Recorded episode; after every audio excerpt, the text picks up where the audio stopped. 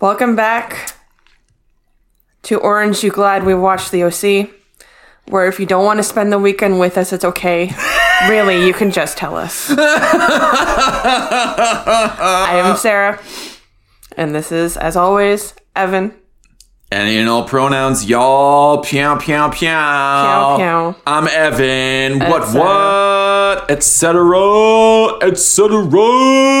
And today we are discussing episode 18 of this godforsaken show. Episode D's Wheat. D's Wheat. The OC called Oh, I can't wait till next episode The Truth. because I'll be able to say, uh, These nuff? oh, yeah. Oh, I see. Oh, yeah, you see what's No. coming up. You see what's Yeah. coming up. Why You'll see what's coming up. You haven't. This hasn't been a thing until. It's a thing now, baby. All right. Qu'est-ce que c'est? Le piao piao piao! So Maintenant, c'est un podcast français! Le aussi! Use Le. Wait, yeah. ABCD, FJ, HE, JK E element. once again, this is a riveting content that you people. Mm-hmm. So, come Ose, here for. Uh-huh. yeah, Le Ose. Yep. Mais oui! Piao piao piao! Le piao piao, etc. Okay, how would you say orange you gla- orange you gla- or orange vous Avez joie. uh aren't you glad? Avez. Nope. Nope. We Uh, are. uh, uh, uh, We're moving past this. Orange vous êtes heureux de vous avez vous Nous avez- nous, nous avons. vous- nous, a- nous avons vous Regarde. Nous, l'eau. nous avons nous avons regardé l'océan. Great. Can we move on? This is the content threes of people have subscribed to consume. We have at least ten of people. You think Yes, subscribing? I know that we Mm. do. Tens of people Yes. or just 10 of people? Ten of people. Hey, I'll take it. Okay. Doesn't matter. None of this matters. Bienvenue encore à les 10 people. les 10 gens. We're practicing our French for when we inevitably have to go to Canada to get Evan's teeth fixed. Guess who needs all of their wisdom teeth out and has two thumbs? It's this guy. Would you do you have any news to report or should we just Are we moving on to the news section? Yeah. Well, i- okay, so aren't we supposed to do like a quick check in with each other to see how we're doing? That's what a lot of podcasters do, right? Is it? I don't know. This is happening on a Saturday. How's your Saturday going so far, Sarah? My Saturday's going fucking great. So walk me through it. How's your Saturday been going? They inexplicably continue to save Sabrina S. Titties. Selena. Selena STD. S. Titties, on excuse, Drag Race, yeah. excuse me. I don't know why. Whatever. I mean, I have no en- enmity, enmity, enmity, enmity Enmity, sure. towards this person. I've watched very few of these episodes with you. I don't have enmity for anyone because I do not know them as people. I merely know Oh, them yeah. as a uh, entity that is produced to me, produced to me Yeah, by yeah, producers. yeah, they're yeah, pur- yeah, purposely produced at you. But I, the only thing I'm gonna say is it feels a little weird and bad to send the Black Queen home on a Beyonce song. On a Beyonce song. Yeah. yeah no, I feel that. I don't like it. I feel that. I don't like it. Um We already tested for silence. we already did the room tone. You gotta. You My gotta- Saturday's doing all right. You gotta keep it up here. Is that all you? Is that all you have for how your Saturday's going so That's far? all I we have Uh-huh. to slept say. in. We slept in till like ten. Uh huh. That was pretty baller. Uh huh. Um, I'm a ten thirty girly usually. You Uh-huh. are. Mm-hmm. Uh, got up around 10 Right. Had a snuggle. That was lovely. Had some tea, had a union meeting. That was really good. Um, supposed to snow here in the frozen tundra today. Potential wintry mix. Doesn't look like it is yet. Um, I don't see anything. it's March here. We are recording in March. Uh, lousy smarch weather, etc. Um, March 23. What is that? What did I see? There's a there's a website that'll tell you what COVID day it is, and it's March. It's March 1069th, 2020. Very good. so let's see. Yeah, in the news. Um, Um, apparently, the state of public education is being dismantled purposely by uh, lobbyists for voucher schools and charter schools. It's something I learned today at the at the union meeting. And specifically Ron DeSantis. Yeah, boy, fuck that guy. Yeah. Wow. I think this this uh, t- today's news section will just be the fuck Ron DeSantis section. So here's a question for you. Um, does he really want all of this toxic legislation to pass and or is it all a big smokescreen to try and distract from more nefarious um, dealings in the shadows Moral panics are a time honored tradition instituted by right wing individuals. So I do think that it's mostly just courting the extreme e- evangelical right. Okay. Sounds good. Yeah. Um, to to any of our foreign listeners, of which we have a few, our international listeners, bienvenue. Um, Lo Pio Pio Pio. la pian pian pian. Um, je m'excuse pour my terrible pronunciation. Have we, have we, why did we decide that Pio Pio is masculine? Did oh we yeah we just kind of did didn't we? La pian pian pian. I don't know. It feels masculine to me. French people get into our DMs. Yeah, yeah, yeah, yeah. Les Belgiques. Uh, we know that you're out there. Uh, we're going to be evacuating Twitter along with many of the other rats, uh, sort of jumping that sinking ship. Oh, shoot, I need to make our Tumblr. Yeah. Uh, that's what we're going to be making. So uh, when we make it, we will announce its URL here on the pod, probably next next episode, is my guess. Yeah. Or if you know us in real life, you can text us and I think ask what it at is. least half of the people that listen to this have our fucking phone numbers. So just text us and we'll send you the link to the inevitable Tumblr that will be coming. This is a um, long time coming. I had a kind of revelation this week that Twitter is definitively not good for my health. Not good. No. and um I had one of those days where I got into the car after work and I said I have been I I know too much. There have been I've learned too many things today and I didn't like any of the things that I learned and it doesn't make me feel any better. So Yeah. that's kind of going to be the modus oper- the watchword, the modus operandi going forward. Yeah. Stay off Twitter, everybody. Yep, it sucks. Really honestly. Yeah. Do yourself and your friends and family a favor. Do mail poop to Elon Musk. Is that happening? Is that a thing people are doing? Uh, It is now. Oh, okay. Sweet. Everybody start mailing your poop to Elon Musk or your dog's poop. Well, don't do that to the USPS or FedEx Yeah. or anybody. If you live near Elon Musk, take poop to his house. Who could possibly? Doesn't he probably live in like some gated community? Probably. With other multi billionaires? Probably. Get into a gated community. Right, yeah. Somehow sneak into a gated community and then figure it out. Take some initiative, people. so, what I was going to say to our international audience is do not come to America. It is hot shit over here right now. Yep. And it has been for a long time. But Just- it is exceptionally hotter shit than Yeah.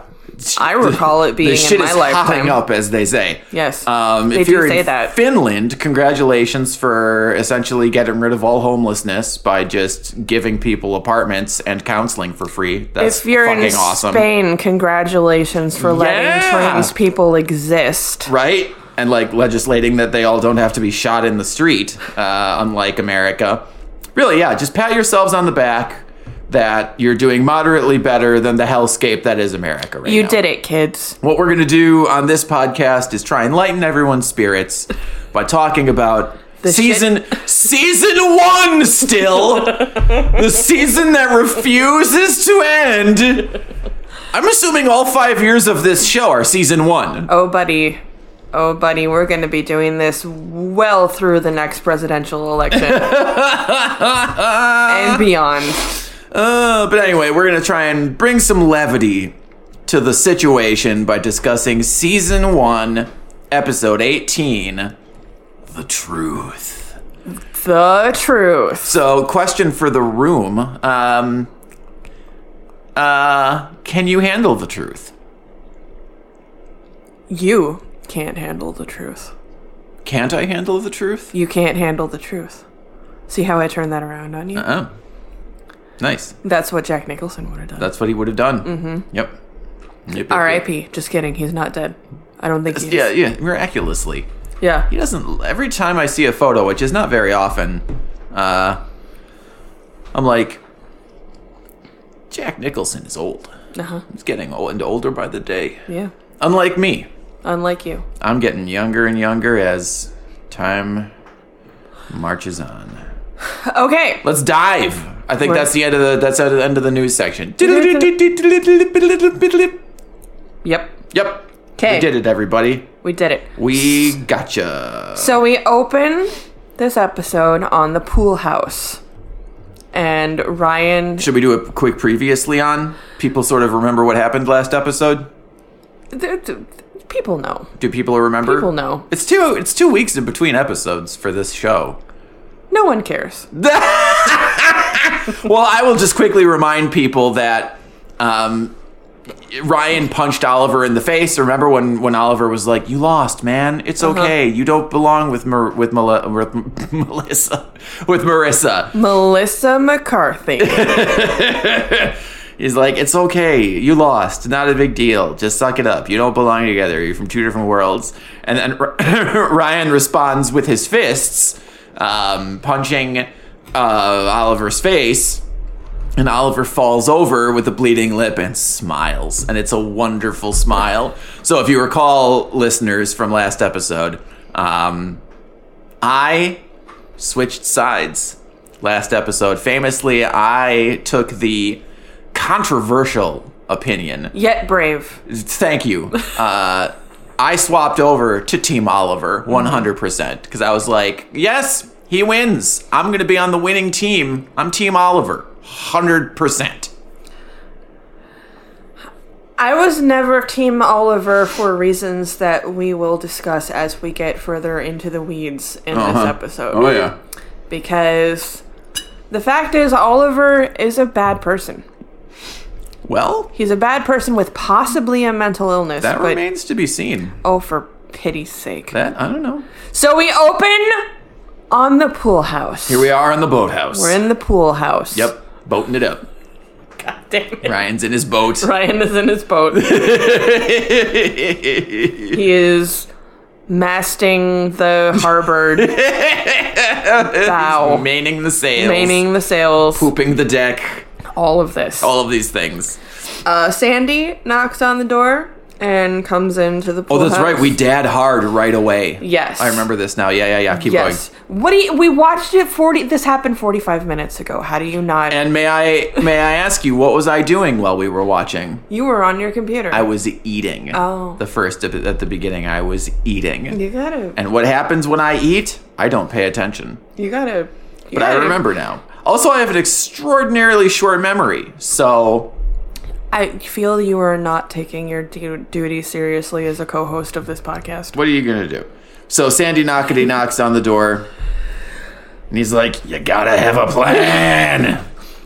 There's some exposition insofar as Sandy informs Ryan and the audience that he is suspended until Indefinitely. indefinitely until the board decides what to do with him. yeah, the disciplinary committee. Yep. Yeah, because he was already in hot water for what he did. Um, Even before he punched, what did he do? he stole the files. he stole the files from the file room marked files. That's right. Yeah, yeah, yeah, marked yeah. file room. From the top secret, no Ryan's allowed. With a picture of his face and a red line through it. and a little skull and crossbones. Exactly. Yeah. Yep. Yeah. So yeah, director Kim uh, or Doctor Kim was already like y- on his case, and now he fucking full on punches another student. Yeah. That's right. So um, Sandy's like, you you could be facing expulsion. Yep. But r- for now, he is facing indefinite suspension. Yep. And Sandy dads very hard insofar as he he both good cops and bad cops. He's like there's no point into me in me grounding you. Excuse me. If you believe in this family, you should stay in the pool house until we tell you it's okay to come out. Yep. So he sort of guilts him into being fake grounded. He has a great line where he dads, and he says, uh, right, he's uh, sitting down next to him on the bed. This is the first of many instances where he's just like, Kid, talk to me. You're a teenager, and I know you don't talk, but you gotta talk to me. and uh, he says, "Next time you feel like use, yeah." He said, "Next time you raise your fists, try using your voice or something like that." Yeah, it's so great. And he says it's not about what I believe in reference to Oliver, because the very first thing that Ryan says when he enters the scene, when Sandy enters the scene, is, I know you want me to say I'm sorry, but I'm not. And Ryan also under like Ryan is experiencing sort of a common trope in media where he's the only person out of a group of people who is privy to the larger machinations of a manipulative character, right? Um, and everyone else disbelieves him, and he understands that everyone else disbelieves him. And I think he says it at one point in this confrontation. Uh, It's not; a, it's a conversation. Yeah. Uh, you know, he says, "I, you know, I, I don't, you know, I understand you don't believe me or whatever." And that's, I think, where Sandy says it's not it's not about what I believe as much as I wish it was. Yeah. It's about what you did. Which, to be fair, is straight up punching someone repeatedly in the face and body parts. Yes. Um, it's also communicated in this conversation that Oliver has dropped the assault charges. I don't think that we knew that that was happening necessarily at the end of the last episode, but it's implied. Like, I I would have pressed charges also. you would have pressed charges or dropped charges? I, pr- I would have pressed them first, and then I would have dropped them because I am also a master criminal genius mind. Well, yeah, so like um Sandy mentions, you know, he dropped the charges. Why would he do that if, you know, if he hates you? And the audience obviously is like, that's of course exactly what he would do Mm-hmm. because he wants to appear as the good guy so he can show to everyone, see, I'm the good guy, Uh-huh. even though he fucking punched me. like in a way i want to say that all of ryan's behavior is at least a little bit consistent with his character but w- as we will also get into later he is the demands on his the writing of his character in this episode are both he is fully a sullen teenager and also an expert hostage negotiator Ah, well, that's jumping. It's jumping way, way ahead. significantly ahead, yeah. Way, way ahead. But I wanted to like put a pin in that to discuss later because what the entire action? that's fair. Yeah, Yeah. no, that's fair. That's fair. So All right, on continue. that conversation happens, and um, Sandy leaves the scene, and then we jump to a little baby montage Yep. of Ryan is functionally grounded. Yes. I'm surprised they didn't put the uh, chin up bar back into the pool house so they could show him, you know, in a wife beater. Is the Or wrist shirtless. cuff in this episode? Yes, the wrist cuff is heavily in this episode. Okay. Yes. He's ri- he wrist cuffs about. Okay. So he's like lying on his bed, lying upside down, super bored. What's the song that we're playing? The song is Love of the Loveless by the Eels. I like the thing that they've been doing in the past couple Oh, it's episodes. love. I thought it was Beck. no, it's Eels. Oh, okay. Yeah. Okay. Um, the lead singer of the Eels really sounds like Beck, though. Am I wrong? I could see it Okay. a little bit. Yeah. Sort of like his devil's haircut I just, age. I like both the Eels and Beck, and I think their music is distinctive enough where I don't get the confused, but I can see where other people would. Yeah. People who are me and don't know anything about music. I didn't say that. I said it. I didn't I said say it. I'm I'm I'm not culpable. What's the word I'm looking for? Not copping out. What's the word I'm looking I'm copping to that? Sure. Is that a thing you can say? If you want to um, do police propaganda, then yes, you can say you're copying to it. I don't though. okay. A cab. A cab. So, in any case, that you reuse this song it's sort of the motif for every time he's just laying about consumed with his thoughts And he had in the last episode, he had a song where he sneaked about every time he did a sneak. that's right yeah the, the ryan sneaking motif so someone should make a Ryan sneaking, just Ryan doing things playlist. the, the, the ryan doing things motif playlist Yes. i love it Yes. And um, one of the callbacks also in the scene is the book that he is reading is The Adventures of Cavalier and Clay. Yep. Which astute listeners will recall was part of the Christmas Seth Cohen starter pack Mm-hmm. that both Anna and Summer ended up giving back to him. that's right but we see that Mm-hmm. ryan opened his present and he's been taking it to heart he's been doing his seth cohen research while he But- has some time alone Because, but he only does it because he doesn't have anything else to do. would you No, no no. he's been sort of busy sarah i hate to tell you He's been sneaking. He's been sneaking, and when he's not been sneaking, he's been punching. That takes up a full eight hour day. man. So you know, you you who has never sneaked nor punched, throw the first stone. You know, throw the first book of Cavaliering play. Yes. Um, so what happens after that? We cut to school. We cut to school after the montage. Yep, And it's Summer and Marissa, right? I have so many things to say about Summer in this episode. yep. So many things. Oh yeah. I just oh poor fucking summer. So uh, she the first out of character thing that Summer does is say that maybe perhaps Ryan had a point if he punched Oliver. Like maybe he knows something about Oliver that Yeah, we she don't says know. he must have punched him for a reason. yes. And Marissa says that's what he does. He punches. Um, I mean, both of them are correct, but what I mean when I say this is completely out of character for Summer, Summer has like spent basically the whole series being either neutral to hating Ryan. Just Mm-hmm. Yep. The needle has never tipped past Nope. this person exists. Nope. Why is she suddenly giving him the benefit of the doubt? Is it just because she is also suspicious of Oliver? And also, they're supposed to be fucking best friends They are. why doesn't Summer know anything about anything?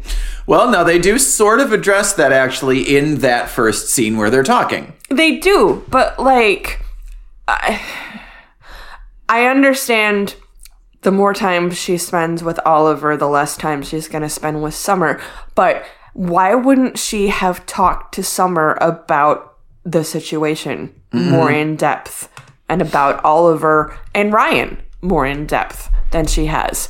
She's just kind of coming in where the writers need her to come in. She's a she's a catalyst for Yeah. the action for the next thing that's going to fucking happen. She's not a person. Yeah, and we've actually talked about that in the past. Her They're friendship, doing it her hard. friendship with Marissa is strictly story convenience Mm-hmm. at this point. Yep. Now, I still, I actually do think that they do a somewhat decent job of explaining that in this exchange because Summer alludes to the fact that no one sees Marissa anymore because now she only spends time with Oliver. Yeah. But my thing is the ex- the specific exchange where Marissa says Marissa's like Ryan thinks that Oliver is in love with me, and Summer's like, well, Isn't isn't, he? Yeah. And Marissa's like, we're just friends. How would they have not talked about this before? They would have. They would have. They thought they they would have. this is exposition strictly for the audience, Yeah. and it's bad writing. Well, what else are you gonna do? Yeah. Write well? No, we're not not this show. Good luck. Um, they try to make plans to spend time together, Marissa and Summer, and Marissa is spending the weekend with her mom. Caitlin watch. Caitlin still exists. Her boy, her name is mentioned. what is Caitlin doing in this episode that the dad has Caitlin? Cave diving? Uh, I Ca- can't remember. Cave diving. Caitlin Cave- is cave- She's gonna be in a cenote. um, in Tijuana. she's gonna be in the prequel to that one movie where James Franco saws off his arm. Oh, excellent. 96 hours, 101 hours. Caitlin saws off her arm. Yes, is she's- the name of that movie. Yes, she's gonna show up with one arm if she Little ever. Caitlin Cooper saws off her arm in a cenote is the name of that movie. Uh, Werner Herzog, please make that movie. I'll write the script. It will be about Caitlin Cooper, the character from the OC, when she is a tiny girl in a cenote cutting off one of her arms. Yes, And if it is canon that she has two arms in season two, then it will become head canon for us and Werner Herzog that that is a robot arm. the robot arm, or she went to an alien planet and got it regenerated. Oh, that's the sequel. Yeah. It's brilliant. Yeah. This thing writes itself. She is bred with a starfish. Sure. Oh, yeah. No, that makes. Because she goes to the stars. and she breeds with a starfish. Perfect. Ah, the breed part is bad because she's a Oh. minor. Mm-hmm. She gets magical powers from the queen of the starfish. She might not be a minor in season two. Who knows? Who can say? Whom can say? so, wait, what the fuck were we talking about? We were talking about how Summer is a. Oh yeah, yeah, yeah. Badly Summer's written. like, hey, so since, uh, so she's like, so you break up, you broke up with Ryan, and she was like, yeah, and she's like, great, that means we're both single. So let's. Where does she say they should go? She was like, let's go to a spa, let's have a massage, let's get our nails did. And Marissa's like, I promised Oliver I'd help him with homework. And Summer's like, Of course you fucking did. Uh huh. Because Oliver's your best fucking friend now. Uh huh. She's Uh-huh. like, And What then- about this weekend? and yeah. then and she's that's when like, she's like, I'm- "Nah, I did- my stupid fucking mom wants to spend time with me. I hate you so goddamn much. So I'll be at my stupid fucking mom's house. Ain't that fucking cunt? Is basically what Marissa says. Yes. Yeah. Yeah. So the purpose of this scene is to let the audience know that Summer is beginning to be suspicious of Oliver and a little bit weary of Marissa's Olivery antics. Yeah, and not just her Olivery antics, but maybe. No, I was actually I was going to say that maybe she's a little um, fed up with Marissa's whole not actually being her friend, but I don't think that the character is self-aware enough or or aware enough of the larger patterns that the writing has developed to even give a shit about the fact that they're barely actually friends, even though they're supposed to be best friends. I mean, was it like three episodes ago that she was going to Marissa's house before school every morning? Mm-hmm. Yeah. Whatever, who cares? Whom It's who- the it's still season one of the OC somehow. Uh-huh. We've been here for years now. This is the 1069th day of season one of the fucking OC from 2003. Okay, so now we cut to a interior of the school lounge slash Oh, coffee oh, oh. shop. Well, oh, yeah, because Marissa walks off frame and she's like, Aren't you coming? Yeah, You're my. F-. Yeah, she doesn't say that. Okay, sorry, we're and inside. everyone is in th- minimum four layers of blazers and Henley shirts. This this is deeply confusing. Everyone, uh, yeah, people are in layers, but who's in the most layers? Our girl Anna. But also Oliver. She fucking loves goddamn layers. Is Oliver in this scene? I thought this was No, just in this episode, I would say that Oh, yes. Oliver is the most layered. Oliver's in six or seven layers. At all Anna's times. a close second though, Yep. with like fourteen layers most of the time. it's less about Anna's layers and more about her inexplicable accessories. For What kind of music does the band Anna's Layers play? Oh, they're semisonic covers, Ooh, I like it. but with Oh a- yeah, her accessory game in this episode is wild. Yeah. it is bonkers her fucking accessory game. I will want to talk about the butterflies, but when Mm-hmm. will. we get to that scene, We will have a what the fuck is Anna wearing corner. yes, Yes. we still need to come up with a theme song for it. I'll come up with, I'll do a theme song for it when we get there today. Okay, Okay. so hold me to that. Okay. Also, because for all intents and purposes, this is probably the last Anna episode. Oh no. So they put her. They give her. They give her a, a high question mark note to go out on. I guess. Yep. Yeah, spoiler alert, everybody. So we're in the teen coffee shop slash lounge, and they're getting cups of coffee with no actual. We're in the coffee fucking in bowling it. alley that they have in the school for some Uh-huh. reason. We're the in- squash court. We're in the uh, private jet her- airplane hangar. We're in the Starbucks that exists inside the other Starbucks in their school. we're in the Pizza Hut. We're in the Taco Bell. we're in the combination Pizza High Hut school and Taco Pizza Bell. Hut and Taco Bell. But they are and getting co- International Baccalaureate. they are getting coffee with no coffee in it. and no, of they course are not. Those cups are empty as fuck. Yep. And they are discussing the uh, Ryan and Marissa and Oliver situation because why would anybody talk about anything else in this episode? So this is the Anna and Seth, Seth. walking scene, Yep. right? So they Yep. are we're doing a um we're doing a West Wing. Yep. We're Aaron Sorkining around. Yep. Uh, we're doing a walk and talk. And Seth is just fucking. Seth is wearing. Did you note what he was wearing?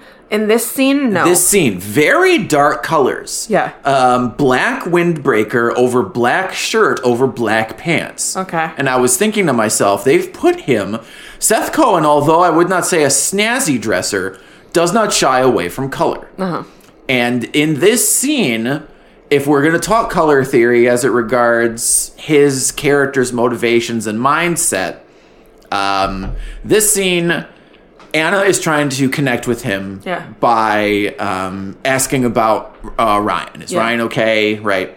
Seth is sort of doing like a am I bro- am I my brother's keeper sort of thing. You Yeah. know, he's like, how should I know? I don't know. You know, I haven't talked to him. He's been locked away in his room. You know, like yada yada. he won't listen to me about Oliver. Oliver Yeah. is an exemplary human, and I love Oliver. And He- well, if if nothing else, at least Seth is like, I tried to give him some advice. You know, I tried to tell him not to break into Marissa's locker. He didn't listen to me, and now look where he is. Essentially. I don't think he specifically brought up Marissa's locker. No, I but he take says your I point. tried to I tried to stop him. Is Yeah. kind of what he says. Yeah. And sure enough, he absolutely did. All of Seth's advice, I think, in the last episode, even though coming from a position of ignorance as to what was going on behind the scenes, Uh-huh. was good advice that came from a place of genuine concern because even though Seth isn't necessarily, you know, Seth is an idiot, um, his heart's in the right place, you know? He mentions his brotherhood with Ryan later in the episode.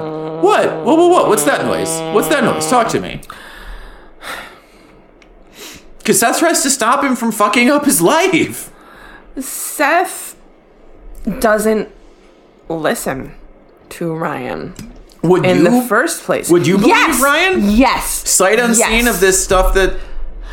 I would have at least uh, been in the other room when my l- attorney father was discussing the fact that he bailed this kid out of jail Mm-hmm. for a cocaine deal. Yeah, that is very conveniently not mentioned It's most mentioned, of this like, episode. once. It's, it's mentioned once. Yeah. When he's talking with Julie later. I would have I would have been That would be my card that I would play Yeah. every time Every Oliver's single- name came up. Yeah. Every time I'd be like, oh, you mean Cocaine Kid? Oh, you mean You mean hits himself randomly, freaks out, and runs away, Cocaine Kid? Yeah. Yeah. just there's no emojis yet in 2003 but like i would have jumped into the future and found the snow emoji on my phone and then time traveled back and been like this guy This game. you bring back the mountain emoji, right? or are we skiing Yeah, tapping your nose. Is that what we're doing, Oliver? Yeah, Oliver keeps trying to get everybody to go skiing this episode. snowboarding Thank you. Sorry. and fine. what's he saying? Monmouth? Mo- Mount- montague Montague. Ma- Some- Moose Jaw. moose jaw Moose Lip. sure Mount St. Helens. Guys, let's go to Mount St. Helens. guys, we're gonna all go ski at Mao Zedong. Mao Zedong hit us up in the DMs. We've got a squirrely landlord we need you to deal with. Tell us where the mountains are. We're not fixing this fan in our bathroom. So it, it is, you're right, it is a little bit of a walk and talk because they're taking their coffee and they're arguing a little low key about Ryan and what Seth should do about Ryan. And they Seth's come. like, you don't know Ryan, and it's pretty obvious from his disattachment, deta- detachment, Detachment. and Anna trying to engage with him that there's, and this is leading into a larger sort of B slash C plot in the episode. She's starting to Something get, yeah, something is is, going on amiss. between the two of them, Anna Yeah. and Seth. Uh-huh. So they're walking into the hallway. She's like, I'm trying to, I'm trying to know Ryan. Yeah. like that's what that's what this is. That's what this conversation is trying to be. Yep. you jackass. and they come face to face with Summer and Marissa, and they're all kind of standing awkwardly together in the hallway. And uh, the- whose high was manic? Okay, so um, they're like, "Oh, hi everybody." It wasn't the high that was manic. Um, so yeah, they they all they're all sort of caught off guard, like, "Oh shit, duh, people that we sort of know." Uh, and um, somebody asks, you know, "How are you?" And Marissa's good is, I think, super manic. Yeah. Like her eyes go really wide. She's like, "Good." She's obviously not not good. She's overcompensating She's not good. t- deeply overcompensating. Do we think this is a masterful choice on Misha Barton's part, or do we think it was just bad acting? Just bad acting. Okay. Yeah. All right. So whatever they're talking about in the hallway does not matter. I did not take any notes It's about it. painfully awkward. It's just an excuse for Oliver to come up and be like, "Hey, hey, Hey guys, we're we're gonna snowboard. all going snowboarding this weekend, right? And Marissa says, We're all coming to Mao Zedong. "Mao Zedong." Yep. And we're- then Mar- Marissa's like, "Your lip." Oh yeah, because he has a little cut Yep. from when Ryan kicked his ass. Yep. And Oliver says, "And I think I paused and told you that I hated everything about this." Yes, correct. Oliver says, "I was hoping it that it would have made the transition from scary to sexy." Yeah. And you know what? In light of revisiting that line, that makes what Marissa's does Marissa's does at the end even more infuriating. When she's like, I know I had no idea that you liked me. Yeah. Yeah. Yeah. Yeah. Yeah. Dear God. Well, you know, whatever. Bad writing. We can chalk a lot of this fucking show up to bad writing. So It's engaging though. Yeah. So Oliver's like, doo doo doo, we're gonna snowboard, scary lips, sexy spice, whatever. He exits the scene. Well, uh, Marissa's like, I have to spend the weekend with my, mom. Yeah. So I can go snowboarding. And then he's like, I'll walk you to Western Civ because Yep. apparently we all still go to school in this school. Hey, remember this is a high school setting? Yep. So the three of them, Seth and Anna and Summer, are kind of left gazing befuddledly in their wake. Yep. And yep. Anna Yep. says he seems really happy. And Summer, who is the Greek chorus here in this scene and possibly in the show, I haven't decided that yet. She goes, Why wouldn't he be? Now he has Marissa all to himself. Yep. Dun dun dun. Dun dun dun. Yeah, you know, the summer. Help me figure this one out. This is a question. Is. Has. Historically, in the show, has summer been perceptive? Because I think she has been because okay we talk about the inconsistency of these characters pretty regularly Yep. and sometimes summer will be a dummy and sometimes summer will have like weirdly specific interests also her candy striping thing has not come back up period full stop talk about a fucking plot device of convenience but anyway um, right sometimes she's into finance and That then was- sometimes she's not That was less a plot device. Oh no, she's always into finance. It's just it's not about whether she is into something or not into something. It's that nobody talks about what she's into because she only serves to further the plot along. Okay. So, but as a character consistency, ha- is she perceptive? I think so. Yeah. Yes. Because, yeah, you're right. She's the Greek chorus in this episode. She's one of talked- the only ones that actually recognizes something seems a little off with Oliver. Her and Luke. Yes. Wow. Talking about the fact that we've lived in this season for a thousand years and how everything is different than it was in episode one. We, you and I, multiple times throughout this entire episode, were like, we love Luke. Luke is just the best. Luke is the best. Well, except for one part. We're gonna get matching Luke tattoos. We're gonna get to that part. Good God, are we gonna get to that fucking part?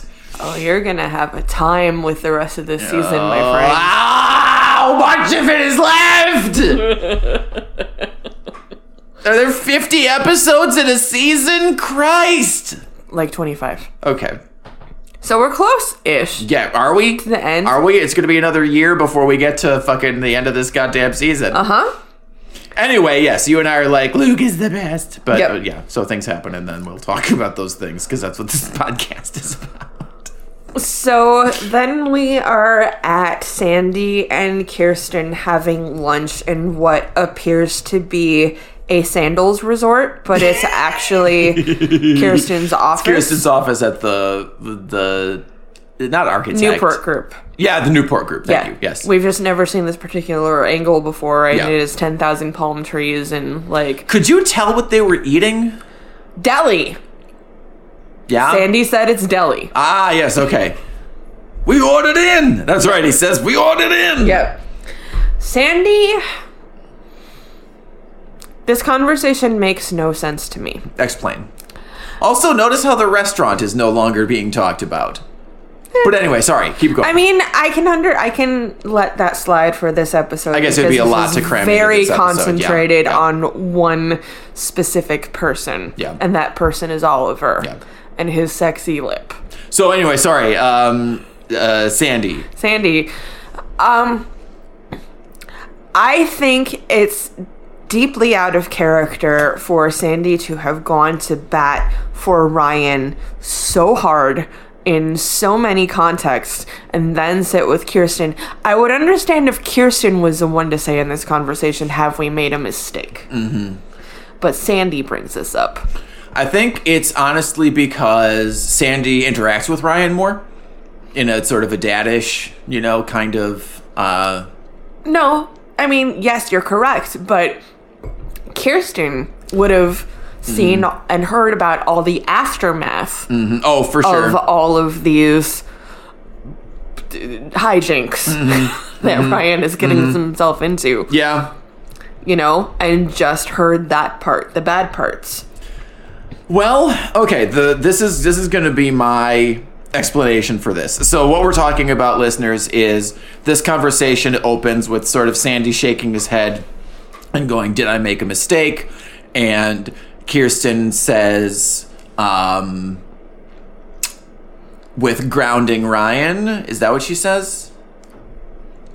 I think she just says, like, what do you mean? No, Yes, Uh, she says no. with with well, she says something, and he says, "With inviting Ryan into our home." Yeah. Um, so my perspective is he here. Okay, this is how I think I'm going to explain it. Sandy was always the ride or die for Yep. Ryan. Kirsten, understandably from her perspective, was hesitant because again, it was her model home that he burned down, etc., etc.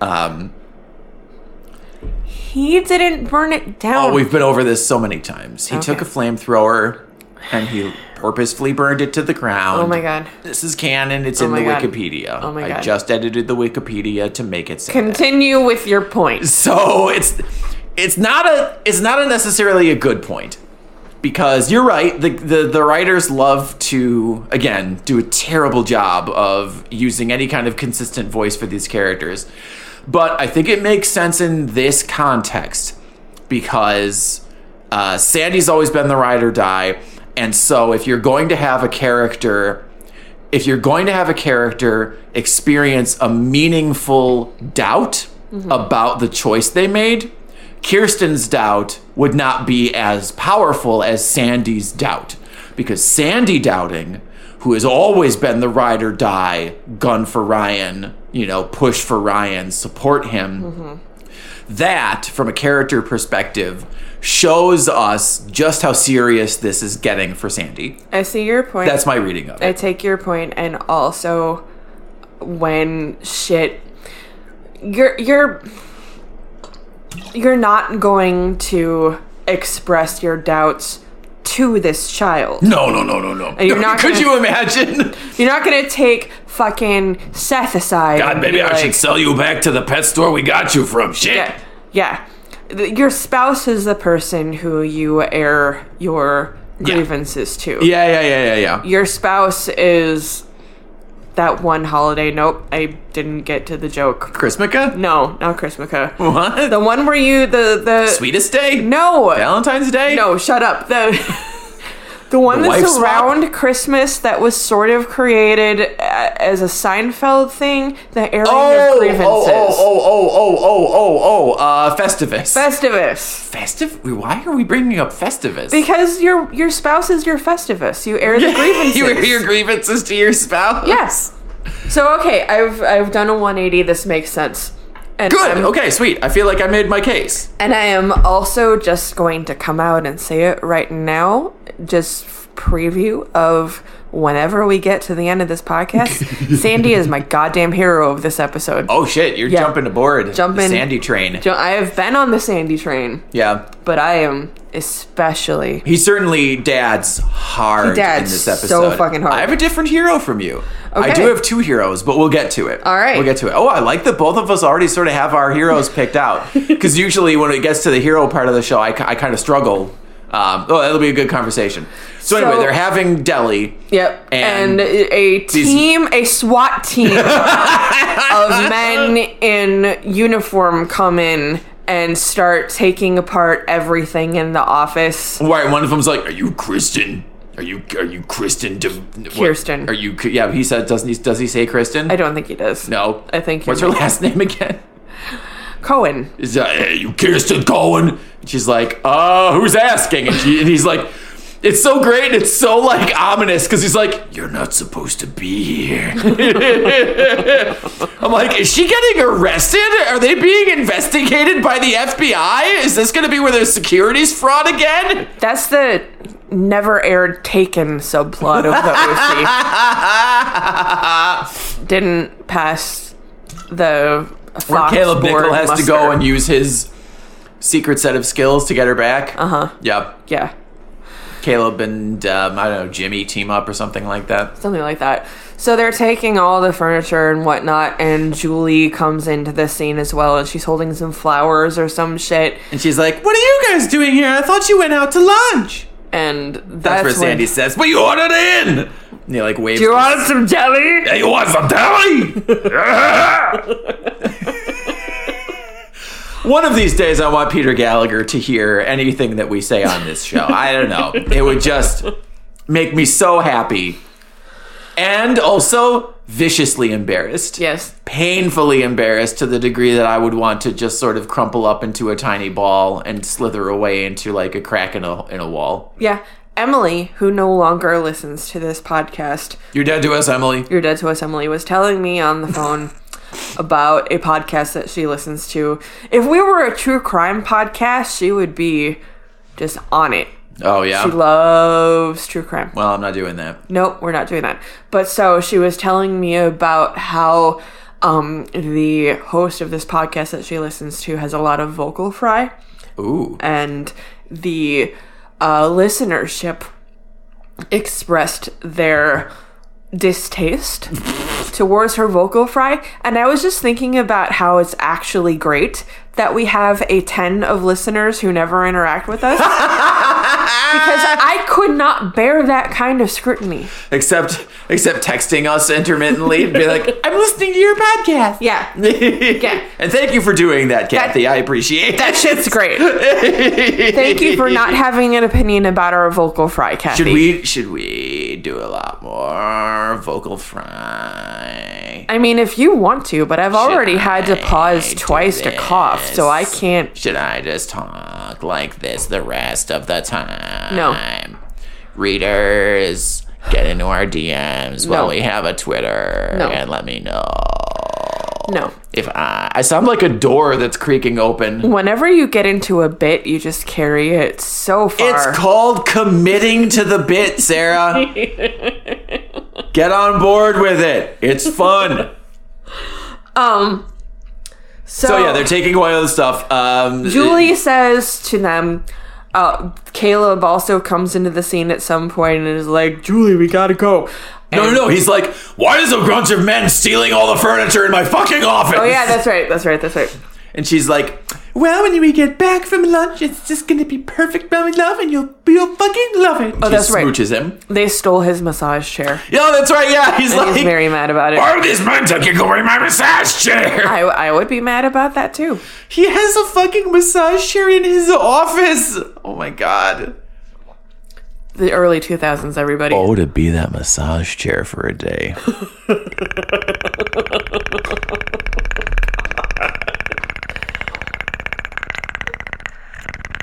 Oh my god. Are you stop it. Sorry, Stop it now. I can do that for a long time.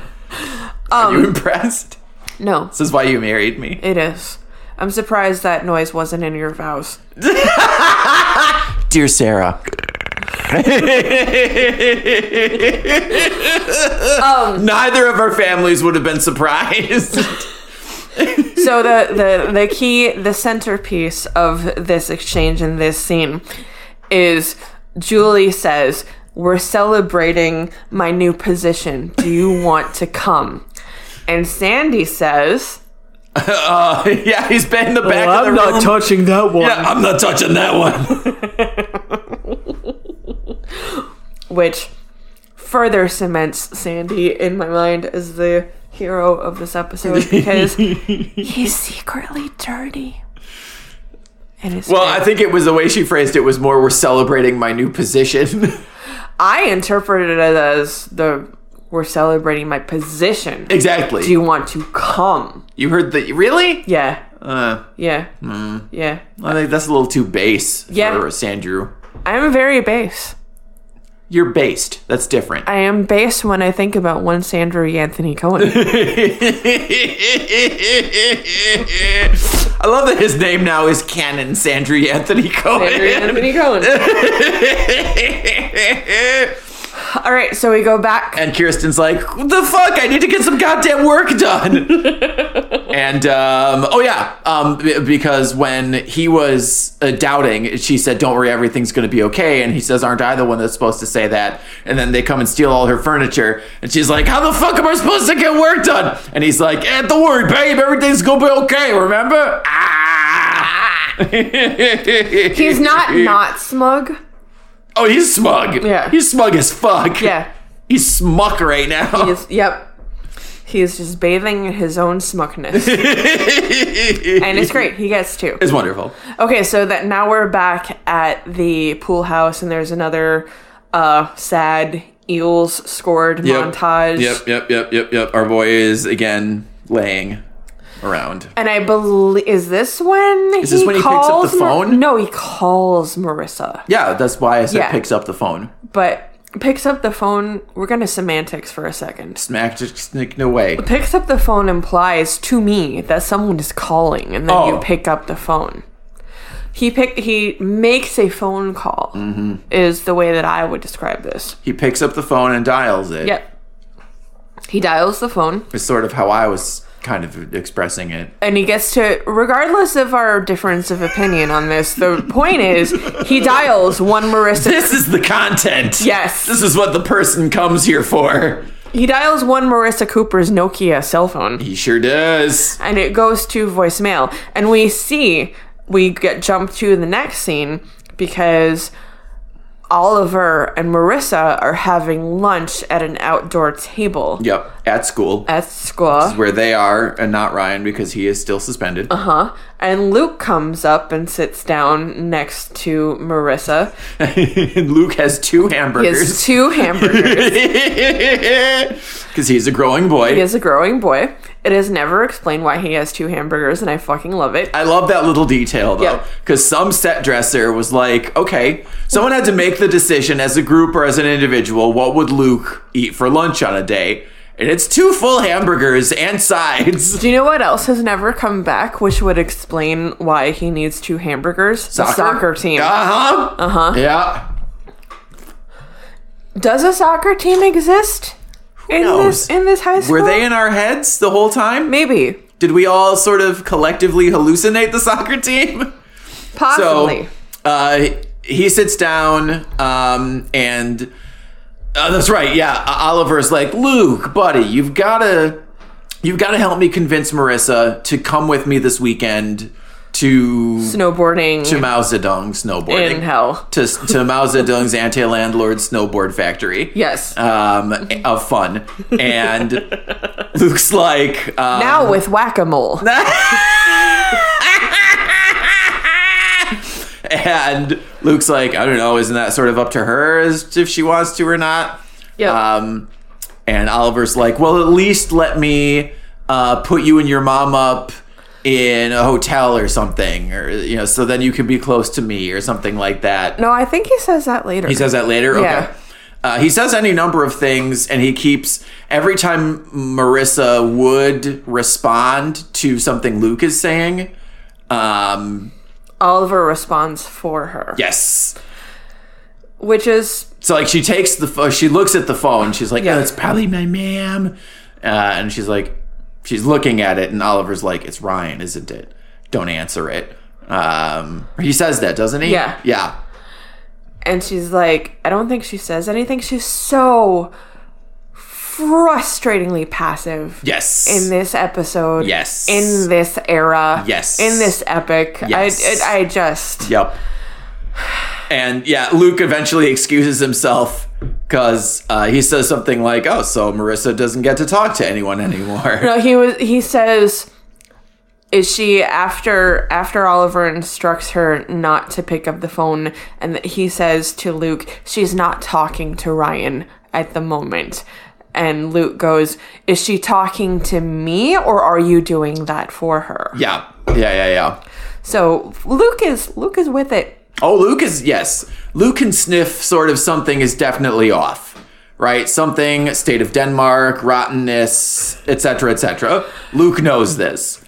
I have I have questions. There's like a lot of lingering uh, the, the, the- what's the word that I want here? The overarching questions about people in this show. Number 1, what the fuck happened to Rachel? But number 2, do you remember the girl he kissed in Tijuana? I do. What was her name? Tiffany Haley? uh, Yasmin? Serafina Pen- Pandora? Pandora. We'll say it's Pandora. Where the fuck is she? Where the fuck is she? Holly. Her name was Holly. And she's been completely forgotten about. Yep. We just sort of do that to characters on this show, though. Yeah. Case in point, Kaylee. Yeah. Kaylee? Kayla? Hala? Kayla? Kaylee? Haley? Haley. Haley. Is that the the other The- daughter? Yeah. Okay. I mean, that makes sense. No, it's not Haley. No, Haley is The Kirsten- Haley Kir- Kirsten's sister. Yeah. Who the fuck is Marissa's sister? Caitlin. Caitlin. Yes. Okay, Haley, that's it. Caitlin. Whatever. They're all fucking gone. They're all useful where they're useful and then just ditched like so much cold garbage when they're not necessary to the plot. so, That's all television. so the point is, we love Luke. Luke exits the scene. He for, takes his. so his Luke, leave. ex- Luke exits stage left, pursued by two hamburgers. Yes. and then Marissa says, "I'm gonna get us some dessert," which is her excuse to get out of the scene and just inexplicably leave her phone. And which then is- Oliver does the best fucking thing ever. No, it's the worst thing. I but got hard watching this fucking. It was fucking great. okay, but also It was like, Okay. Hang on. in my pant leg. Hang on. I want to backtrack and say one thing. Okay. Marissa has never eaten dessert in her life. she has eating disorders on top of eating disorders. Yeah, it's kind of There's like a a- pancake of eating disorders. Yeah, there's absolutely no way. Did Misha Barton talk about that? Has she actually come out publicly and said anything? Uh huh. Oh, yeah? Yeah. Yeah. It was not a good time to be in the public eye. No. And low rise jeans and low rise skirts didn't help anybody. And they're you were coming- like expected to have like eh, serrated hip bones Yep. basically sticking out above your fucking waistline. And A of all, they're coming back, and B of all, Ozempic is a thing now. What is Ozempic? Oh my god. Okay, listener, y- fast forward like I don't know 30 seconds to a minute if you don't want me if you don't want to listen to me yell about something that has absolutely nothing to do with this plot. Ozempic is a diabetic injectable drug, Okay. right?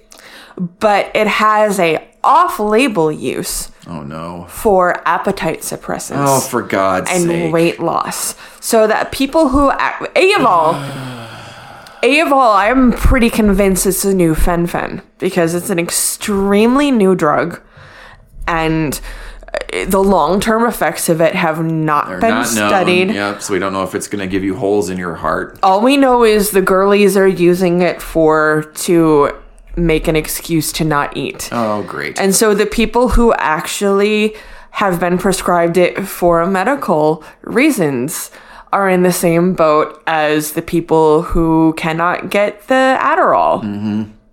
oh, they can't get it because now it's being more highly controlled because people are using it to lose weight. Correct. Oh, for Christ's sake. People are paying up to a thousand dollars for a month's supply. Oh my God. And the other thing is, it's like any other diet drug, you can't go off it without Mm-hmm. experiencing eh, Mm-hmm. the- the effects of gaining the weight back. So who who why? Why? Why because Khloe Kardashian. The end. Because of Chloe capitalism. So uh, she goes and gets, and then this is the best fucking thing. So I'm going to talk about it because it's sexy, sexy, sexy. Take I disagree wholeheartedly, but take us into it. So, okay. Uh, she, yes, conveniently leaves her phone behind. Uh, and this is before the days of being able to lock your phone. So, our little, it's a flippy phone, it's a tiny little Nokia flippy. Our hero, Oliver, reaches across, protagonist Oliver reaches across the table, picks up her phone, uh, dials messages. You have one new message. Press one to listen to your message. He presses one. It's Ryan. He says, Hey, uh, I would really like to talk to you. Would you please meet me at the library after school? I'll meet you there. Thanks. Okay, bye. Would you like to press one to listen to your message? Would you like to press two to delete your message? He looks at the phone. He presses a button. He. Oh no, it's uh, would you like to press one to save your message and two to delete your message? He presses a button. He puts the phone back to his ear. The robot voice says, message deleted. He closes the phone and puts it back and smiles. Now, obviously, normal Evan outside of the world of this podcast thinks this is a terrible thing. Normal Evan thinks this is a total betrayal of trust, thinks it's a total betrayal of privacy, thinks it's a terrible move.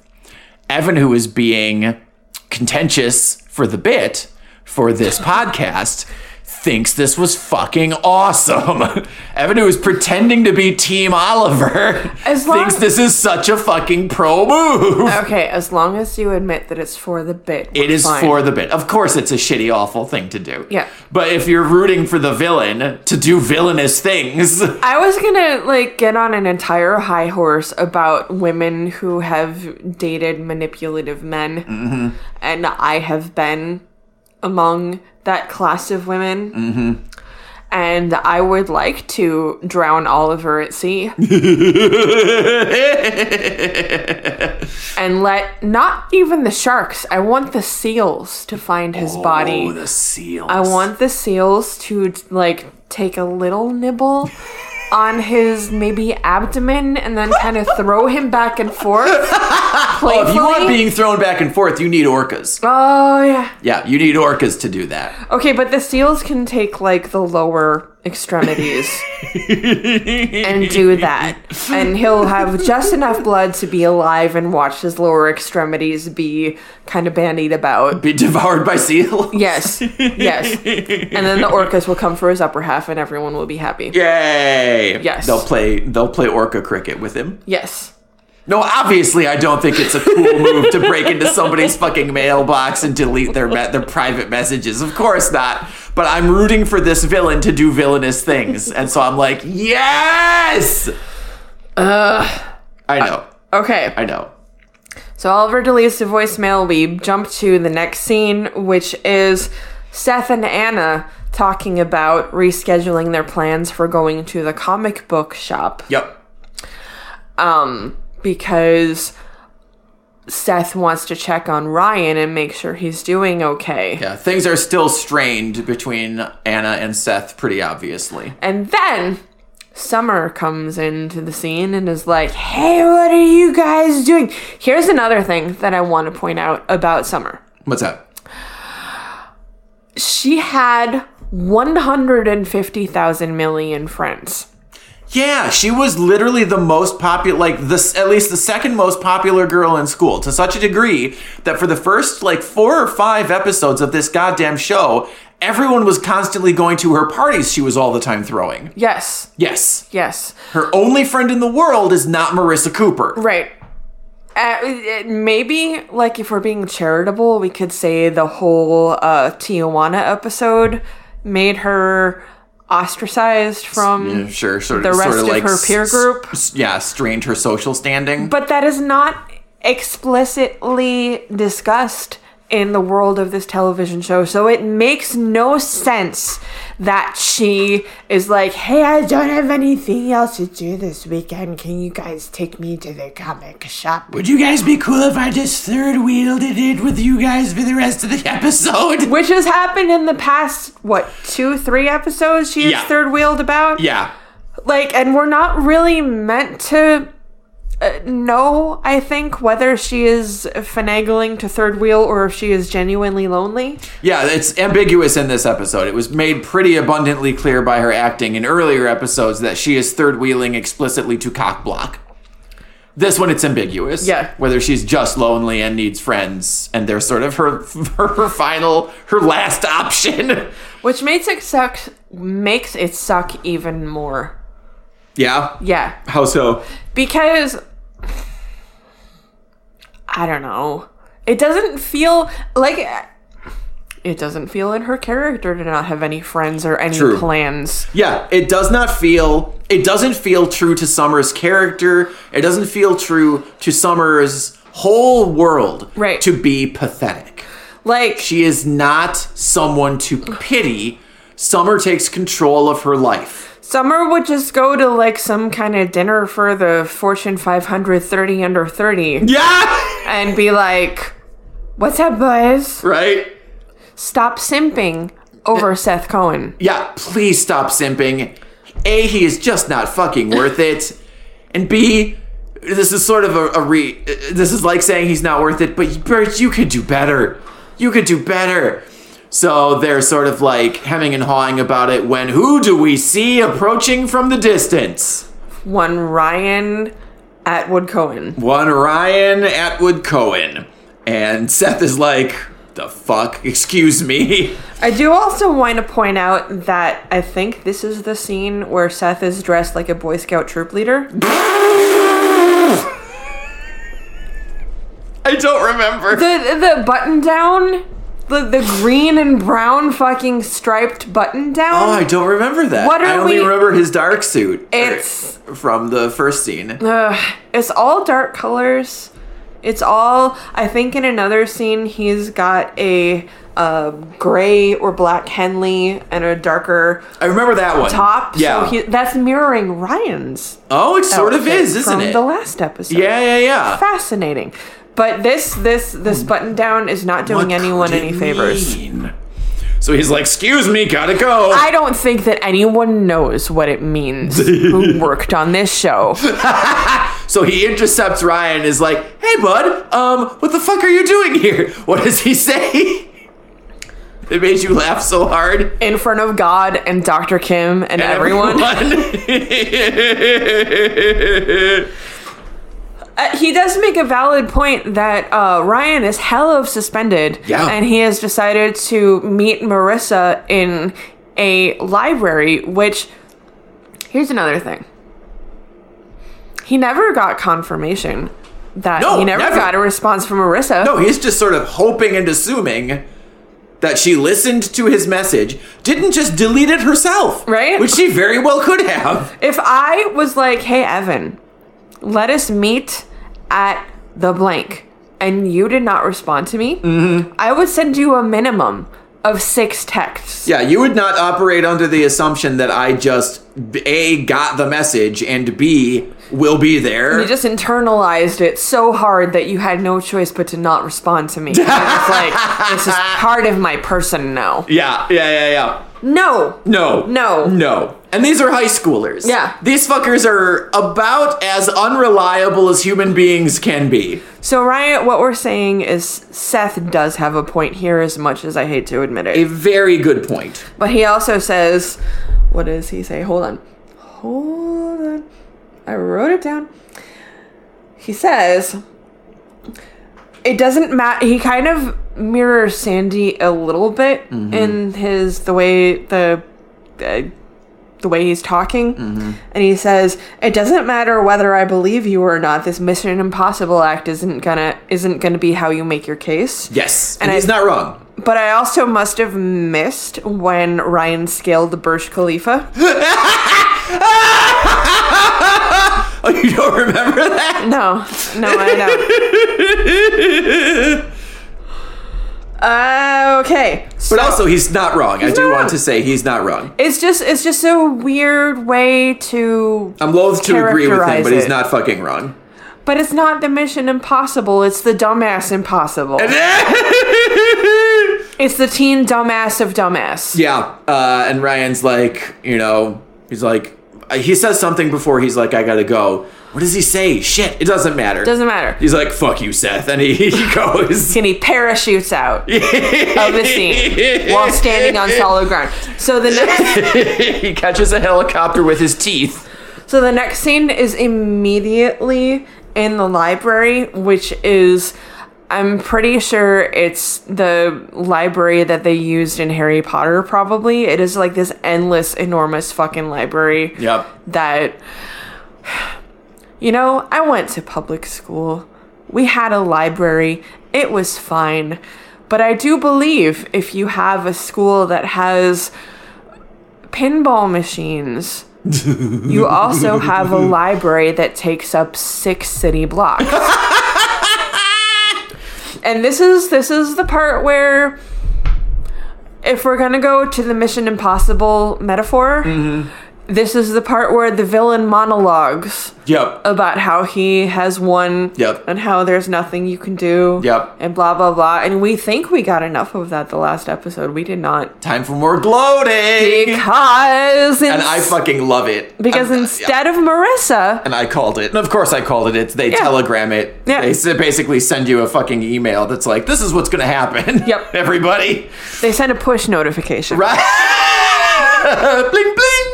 Oh, Oliver's gonna be there instead of Marissa. Holy shit. and he's like leaning up against a end of a book stack and Yeah. he's like she's not coming Yeah, right. Ryan has his back to him.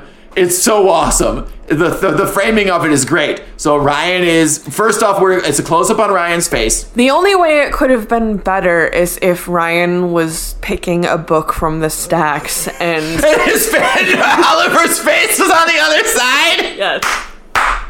Oh my god, that would have been fun, right? Yeah. Oh, I can see it now. It's a close up. It's a close up on the spine. It reads something like betrayal. No, no, no. Betrayal by Jane Austen. he pulls it out and there's Oliver's face. um, so yeah. You don't have a girlfriend anymore by John Grisham. the pelican, no girlfriend. John Brown's The Da Vinci, Marissa doesn't want you anymore. If the writers of this show and producers of this show do not get in touch with us for the inevitable reboot, they are doing something wrong. Yeah, correct. Correct. Correct. We are the best podcast about the OC that has ever been fucking recorded for the internet. So the the framing of it is fantastic. Ryan is like Ryan's like sort of like he's like looking around, you know, as if to essentially be like, oh, I hope someone doesn't see that I'm here, that I'm obviously not supposed to be here because I'm suspended. I hope Doctor Den, you know, Doctor Kim doesn't go. And so his back is to the stacks. Yeah, and who silently, like a cat, emerges from the stacks, looking at Ryan, and and po- poises himself and says to Ryan's back, "She's not coming." and Ryan turns around, feeling utterly betrayed. And um, Oliver says, "She told me to tell you to stop trying to call her." and to stop trying to contact her. She's through with you, or something like that. Uh huh. And of course, obviously, that didn't happen, and we as the audience know it doesn't happen. But Ryan doesn't know that. Uh huh. Uh huh. And then we have an extra villainous slash protagonist exchange because as Oliver is exiting this specific scene, he says something like, Give it up, it's over. Yep. And Ryan says, Hey, Oliver, to his retreating back. It hasn't even begun. Dun dun dun. And Oliver sort of does like a half chuckle and excuses himself into the into the mist of the enormous library. Uh huh. He gets on his wyvern and flies away. So now we are back at the Cohen Breakfast Nook, which has been overtaken by Kirsten. Kirsten and a bunch of blueprints and some like hanging things that don't make sense. And apparently, Yeah. no one can access the coffee, which doesn't make any sense. But whatever. Yeah, she is so apparently what, she's expanded because she has no office. She's expanded and taken over the entire kitchen for some reason. Uh-huh. Why? And this again. So I understand that the This breakfast goes- nook is the only place that exists in the house. No, no, no. There are other places that exist in the house, but y- your theory is that this is an actual house that exists in the world, Mm-hmm. and they were only allowed to film in X number of places. Yeah. And it would not make sense for her to have taken over Seth's bedroom, which is the only other place that we've been in, really. They're mu- they've got a living room, probably with an enormous table. Don't they have a dining room with like a huge table? We haven't seen that shit. I don't know. Whatever. They have an enormous fucking house. Why is she taking over the kitchen? It doesn't make any sense. But anyway, yeah. Regardless of the semantics of Sandy that, comes Kirsten. in. He's like, uh, I'd like to eat some food in this kitchen that we apparently sometimes use to make food. He's still eating untoasted bagels, and I just want to know who hurt him. he gets coffee, he gets a bagel. Um, they're having some banter, they're having whatever. Julie comes into this. Oh, it's important to note that um, Kirsten is in a bathrobe and fully planning to work in her pajamas from home Because she has no office. because she has no office. You know, quarantine queen. she would have done great. Oh, she is prepped for 2020. Little does she know. Yeah. So she's like, I'm gonna blah blah blah blah, blah and Kirsten or Julie comes waltzing into the scene and is like, I thought we could carpool. Kirsten, why aren't you ready? Why I thought aren't we were you- going to carpool to work. Because we work together. and Julie is an environmental queen because she's like, Did you see the latest studies about emissions from the E EPA? What we're doing to the environment, we should carpool. Thanks, Julie. Thanks, Julie. Thanks for caring. I don't know if Julie cares about the environment or cares about fucking with Kirsten. I think it's the latter. Can't she care about both? I love Julie in this episode. I fully across the board love Julie. She is not my hero, but I also love her in the scene that we're gonna discuss that you Yeah, I were know. shrieking I know. Yeah. about. Yeah, literally shrieking. We'll get there eventually. Yep. I do want to really briefly contextualize because you are committed to loving Oliver for the bit. and I am, I guess it's a little bit for the bit that I am committed to Julie, but she's a really well drawn villain for the series. Oliver is toxic to women and specifically one teen woman who is Marissa.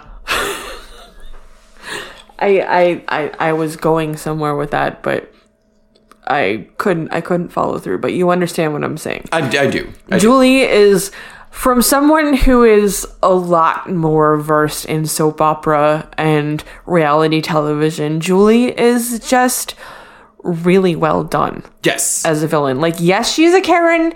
Yes, like like a mega Karen. she's a white lady, but because racial politics do not come into this series literally at all, we can just fo- focus on her as a lady who is scheming to get things from other white people. Yeah, I mean, you know, we've talked about all of her various motivations, and Yeah. Uh-huh. I think they are the same across the board. She wants comfort for herself and her children. Yep. You know, herself comes first. You know, but That's fine, you know, whatever. Um, put the mask on yourself before you put it on the person next to you in an airplane crash, you Yep. know, et cetera, et cetera.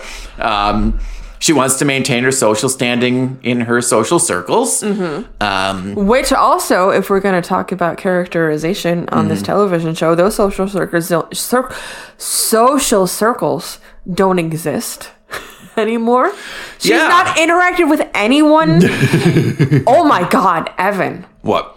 is Caleb the Oliver of the adult plot? Oh, interesting.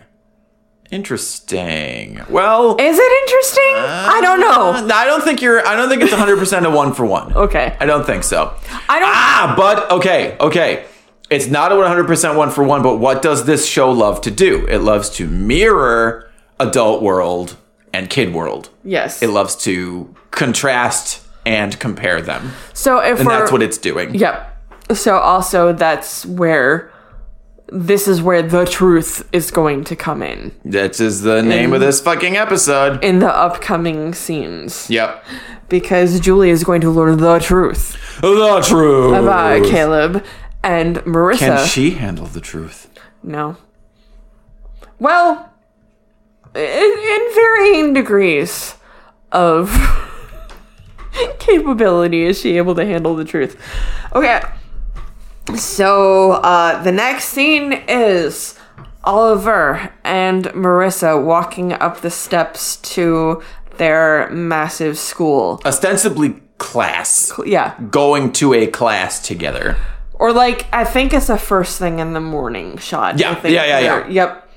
So Oliver is like, let's skip school and go to Los Angeles, and we'll go to the Ivy for lunch, and we'll go to blah blah blah. Right, yeah, we'll we'll hit up the this museum and we'll do the this and we'll do the that and the this. Yes. Yeah.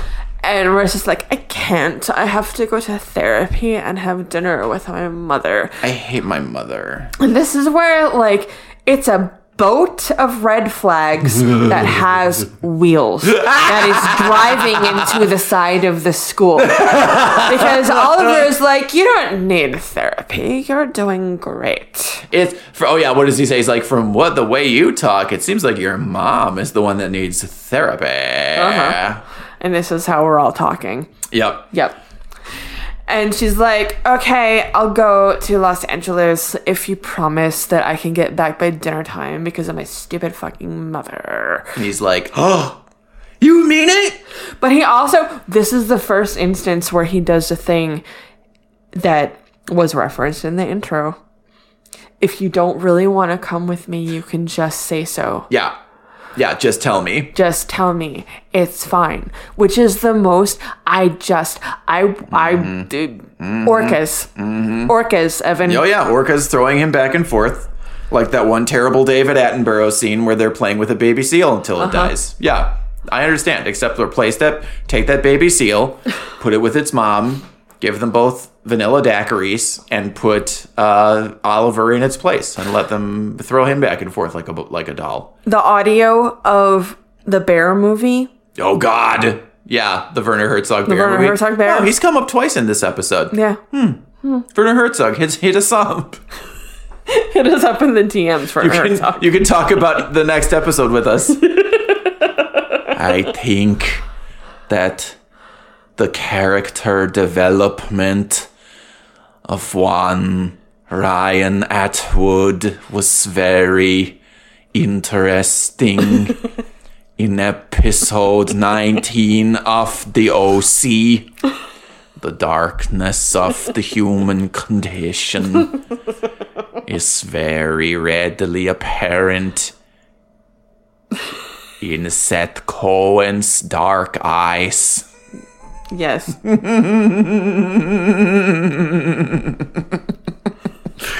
It's not good, but that's the best Werner Herzog I've ever done in my entire life. You did a good job. Is it okay? How do I need to deepen it more? Do I need to make it higher? No, I don't think we need to. Uh, uh, I mean, for future. Now, I'm not going to do it again. Now, I meant like for you know, as I develop it going forward, so I can take it, so I can you know pull it out of my bag of tricks uh, when it's actually you know necessary. I think it's not, it's less about the depth of the voice and it's more about the elongating of the vowels, and you're doing a really good job of that. Yeah. Yes. Okay. Cool. Yes. oh my god, no, no, no, no, no. We skipped over a huge component of the uh, working from home breakfast scene. Explique. That's oh the shit, that's scene- right. that's That's, the- right, that's right, that's right, that's Yeah. right, that's right. Oh fuck, yeah, yeah, yeah, yeah. Okay, go for it, go for it. Um, Ryan comes into the scene. Well, okay, uh, really quick. Sandy, if you remember, wants, so before Julie shows up, Sandy is like, you've got to talk to your dad Yeah. and get Julie to make your fucking office Yeah. because you cannot work from the home because I need to be able to eat and have coffee. And she's like, no, I don't want to do that. And he's like, you got to fucking do that. And then Julie comes in and she's like, why aren't you dressed? And Sandy's like, oh, she was just about to get dressed because, honey, remember, you've got to have that meeting with your dad about that thing. And his eyes are like, right? And the eyebrows are eyebrowing. They're like, and- "Wow, wow, wow." Yep. they're blues from Blues Clues. Um, and she's like, yeah, okay, fine, but I don't want to make Julie wait. And he's like, oh, you can make Julie wait. That's fine. She can just sit and have fucking breakfast while on the veranda while you go and fucking shower. And Julie's like, Is there coffee? Is it flavored? Great. Yeah, is it flavored? And he's like, no, of course not. Because what kind of monster has flavored coffee? What kind of what kind of assholes do you think we are? yes. So then we cut to she is sitting on the veranda reading the newspaper and drinking And- her unflavored coffee. and Ryan comes into the scene Dun dun dun. and she does the flip the newspaper down and give him a good once over. but like, okay. Julie would have been the most effective way if he- they had deployed her if they had deployed her earlier in the Oliver plot, the Oliver plot would not have existed up until this point, but they Yeah. clearly wanted the Oliver plot to exist. But Julie is a formidable goddamn enemy. Yes, she fucking is. We know that for a fact. Yeah. Um. Uh. Fucking. Um. eh, With all the times she was weaponized against Ryan. Yeah. Yeah. Yeah. Yeah. Yeah. Yeah. Yeah. So in this scene, Ryan is desperately trying to convince her to have Marissa. He's trying to convince anyone Yeah. to fucking listen to him. That, but specifically in this scene, Julie, he wants Julie to make Marissa stay away from Oliver. Yeah.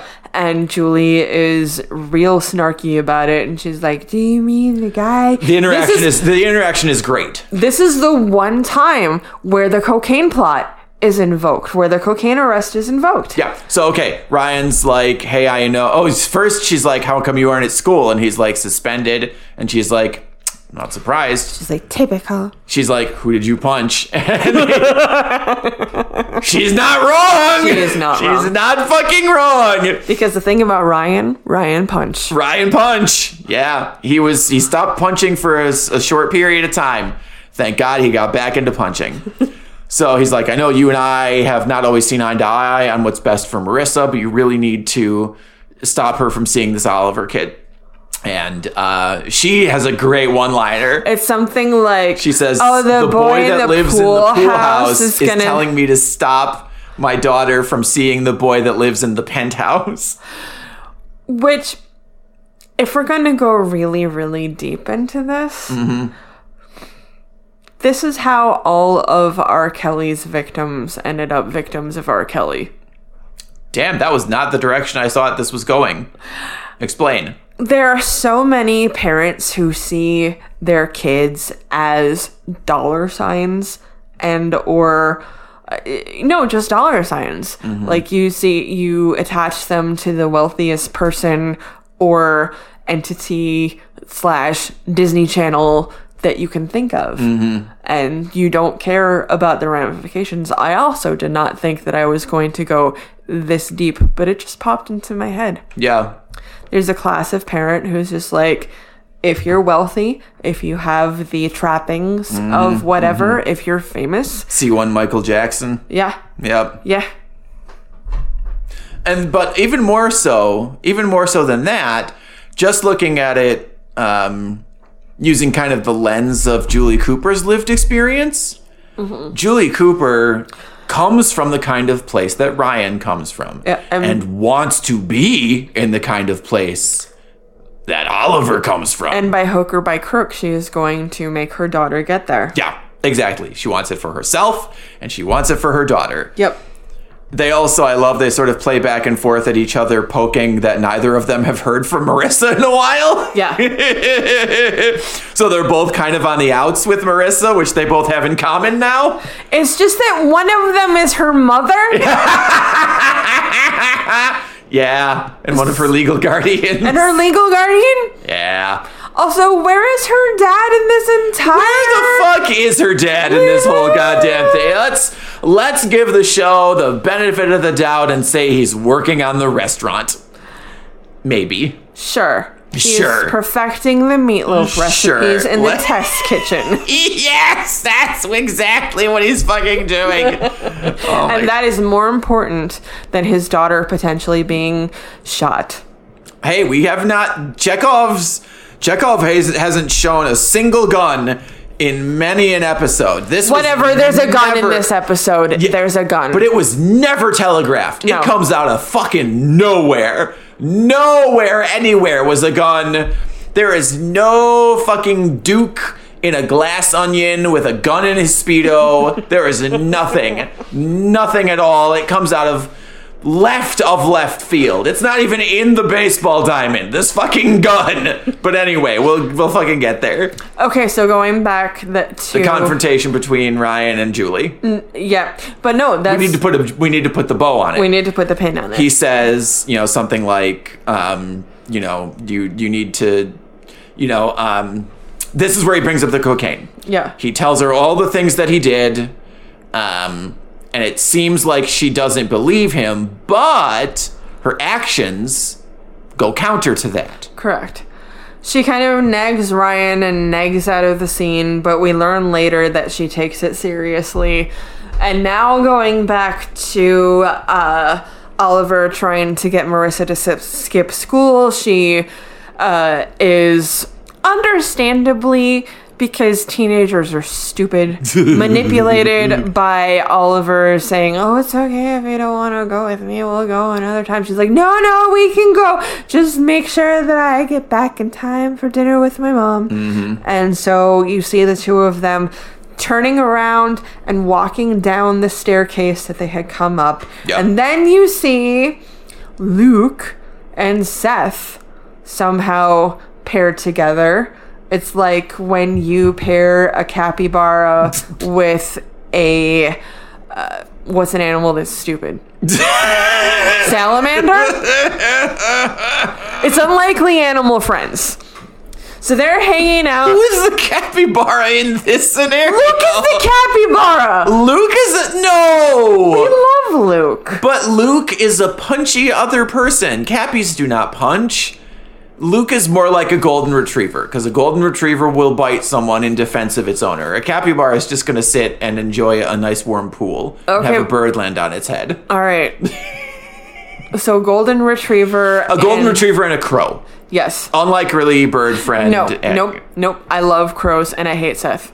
Um, a shitty crow. No.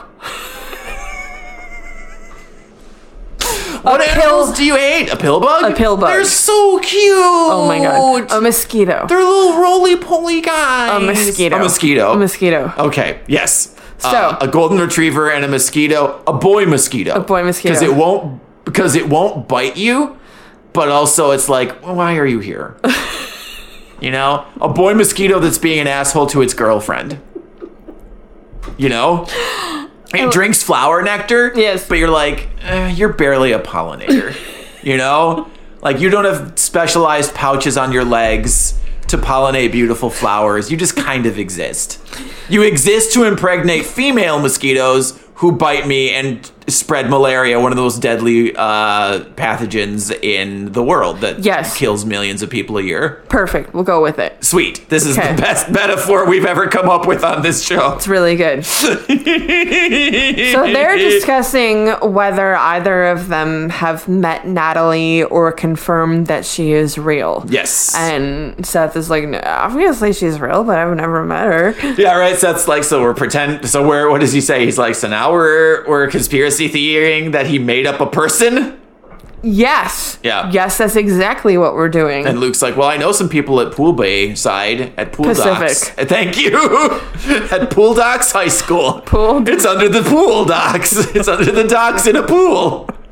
It's the only. It's only the. sub- It's the only submerged high school in the United States. it's all manatees. Manatee High, class of '94. What? What? Go sea cows. Seth continues to be dressed like a Boy Scout troop leader in this scene. And Luke is like, yeah, I know people at Pacific. I've got buddies there from water polo or whatever. Yep, I'm just gonna go pop over there and see what is with the Whosis. See See, the Hapses. the Hapses. Talk to the Habsburgs. Yep. Um. So then we jump to Kirsten and Caleb are talking about Julie. It's great. Kirsten comes into Caleb's office, which is somehow miraculously put back together. Yep. and says, Do you have a minute? And Caleb says something like, Just one minute. And Kirsten says, It's about Julie. And he says, Shut the door. She's driving me insane, Kiki. You've got to do something about her. Do we think this is the alphaist of alpha behavior? I don't know. He's basically like, Haggard! No, she's like, Haggard! You have let your doom in by the front door! that's a unit. That's a last unicorn reference. Okay. Um, anyway.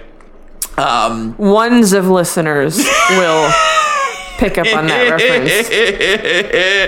Who is that one of listener? Uh, co- comment on our soon to be dead Twitter. Orange You One, you know what the fuck it is if you listen to this stupid show. Just look up Orange You Glad I Watched the OC or We Watched the OC. Anyway, did you say alpha? No, this is not the alphaist. This is okay, because what he does, listener, is she's like, What do you mean take care of her? Fire her? And he's like, His face, she's like, Break up with her? You want me, your daughter, to break up with your girlfriend? It is, what does he say? He's like, I knew you could do it, Kiki. It is my contention that this is the alphaist possible behavior. Do I agree with it? No. But if you have the power and countenance to force your daughter to break up with your girlfriend, you run the world, parentheses, girls. End parentheses. wow. I uh, I don't know. Um I'm on Julie's side. I think it's an act of incredible cowardice. I agree with Julie, but I am also saying I thought for sure that Caleb would have a bigger dick energy and the fucking nutsack necessary to break up with somebody, especially somebody that he's spent at least a few episodes with now, you know? Uh huh. And that he hired onto his fucking firm. This is messy. It is so messy. Yeah. And it makes me lose a little bit of my boner for Daddy Caleb, honestly. Like, I would, I, you know, I don't spread my legs for anyone who can't do their own dirty work. You know, that's just the fact of the matter. I'm very into people forcing other people to do things. I'm very into disautonomy. okay, the notes. So that happens. Yeah, it sure does. The notes. The only notes that I took about the next scene were pool house colon Seth and Ryan. Ryan is sulking. That's it. Seth is like, hey, do you want to come and watch cartoons and read comics? Oh, that's right. Yeah, with because me he and has. The, Anna?" yeah, this is the Seth is being a s- fucking asshole again subplot. Uh-huh. Uh huh. Because the okay, um, it's been established now a few times that Seth is introducing Summer to comic books, but he is only introducing her to comic books in the company of Anna. He is third wheeling his own girlfriend to spend more time with Summer. hence the earlier scene of um changing his mind about wanting to check on Ryan and saying I will take both of the girlies to the comic book store. Yes, yes, yes, yes. There was also a very heavy-handed notation in that previous scene where Summer was like, "I don't know, I've always considered myself a Veronica." In the Archies. Yeah. And what is Anna? Blonde.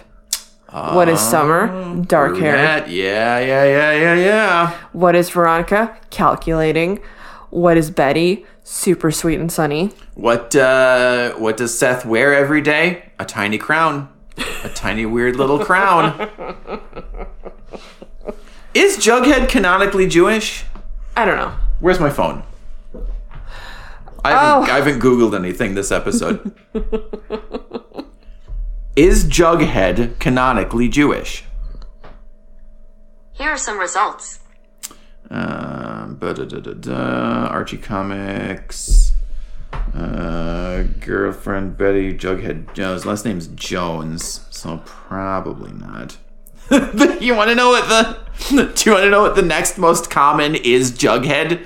Uh, canonical question: What is it? Is Jughead canonically asexual? Interesting.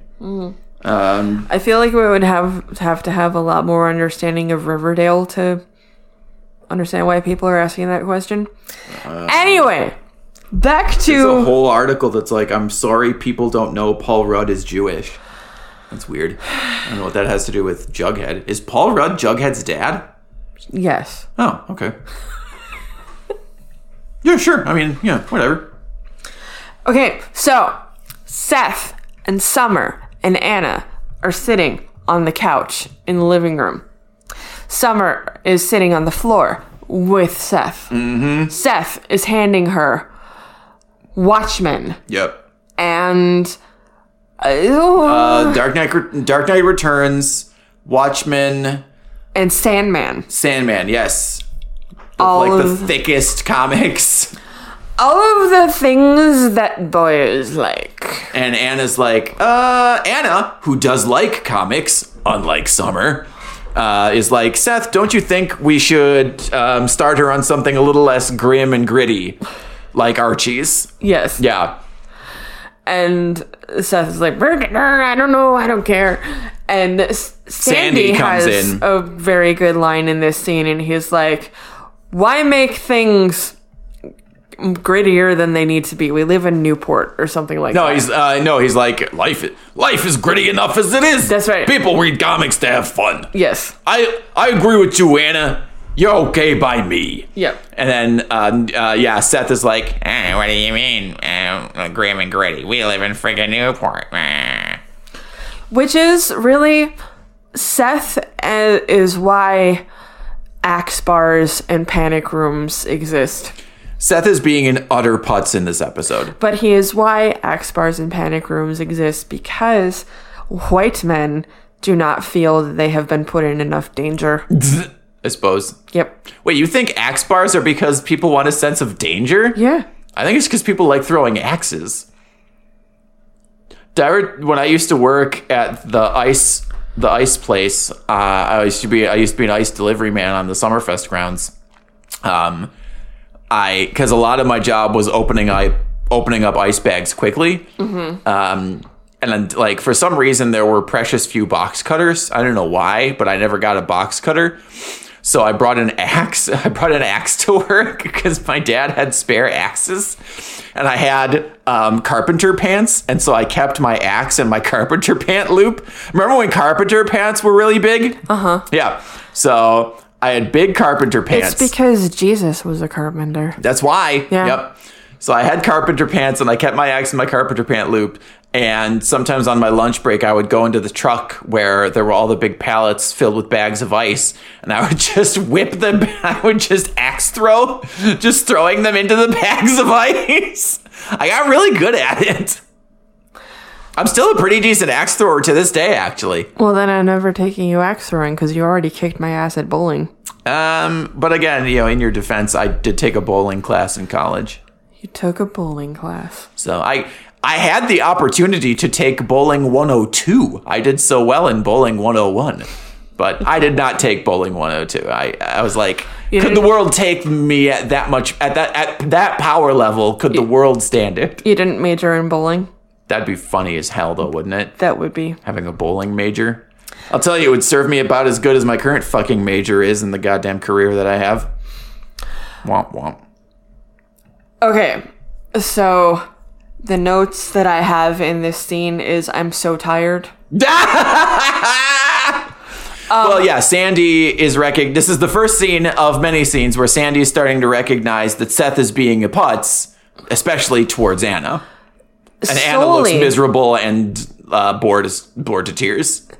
I wouldn't say bored to tears, I would say just strictly miserable. Yeah, Because she is realizing how little she means to the person who is has declared himself has chosen her. Mm-hmm. Has chosen her. yep. Has Mm-hmm. Yeah. chosen her. Yes, yes. Anyway, there's another interesting little distinction in this scene is uh, Summer calls Sandy Sandy, and Anna calls him Mr. Cohen. oh, I don't really know what I I'm, didn't pick up on that. I don't know what I'm supposed to make of that. What does other- it mean? Yeah. Is this where Anna follows him into the kitchen, or does Yes. that happen later? Yeah, no, she follows him into the kitchen and says, Mr. Cohen, did you ever like comic books when you were growing up? And he was like, Yeah, I loved them, blah, blah, blah.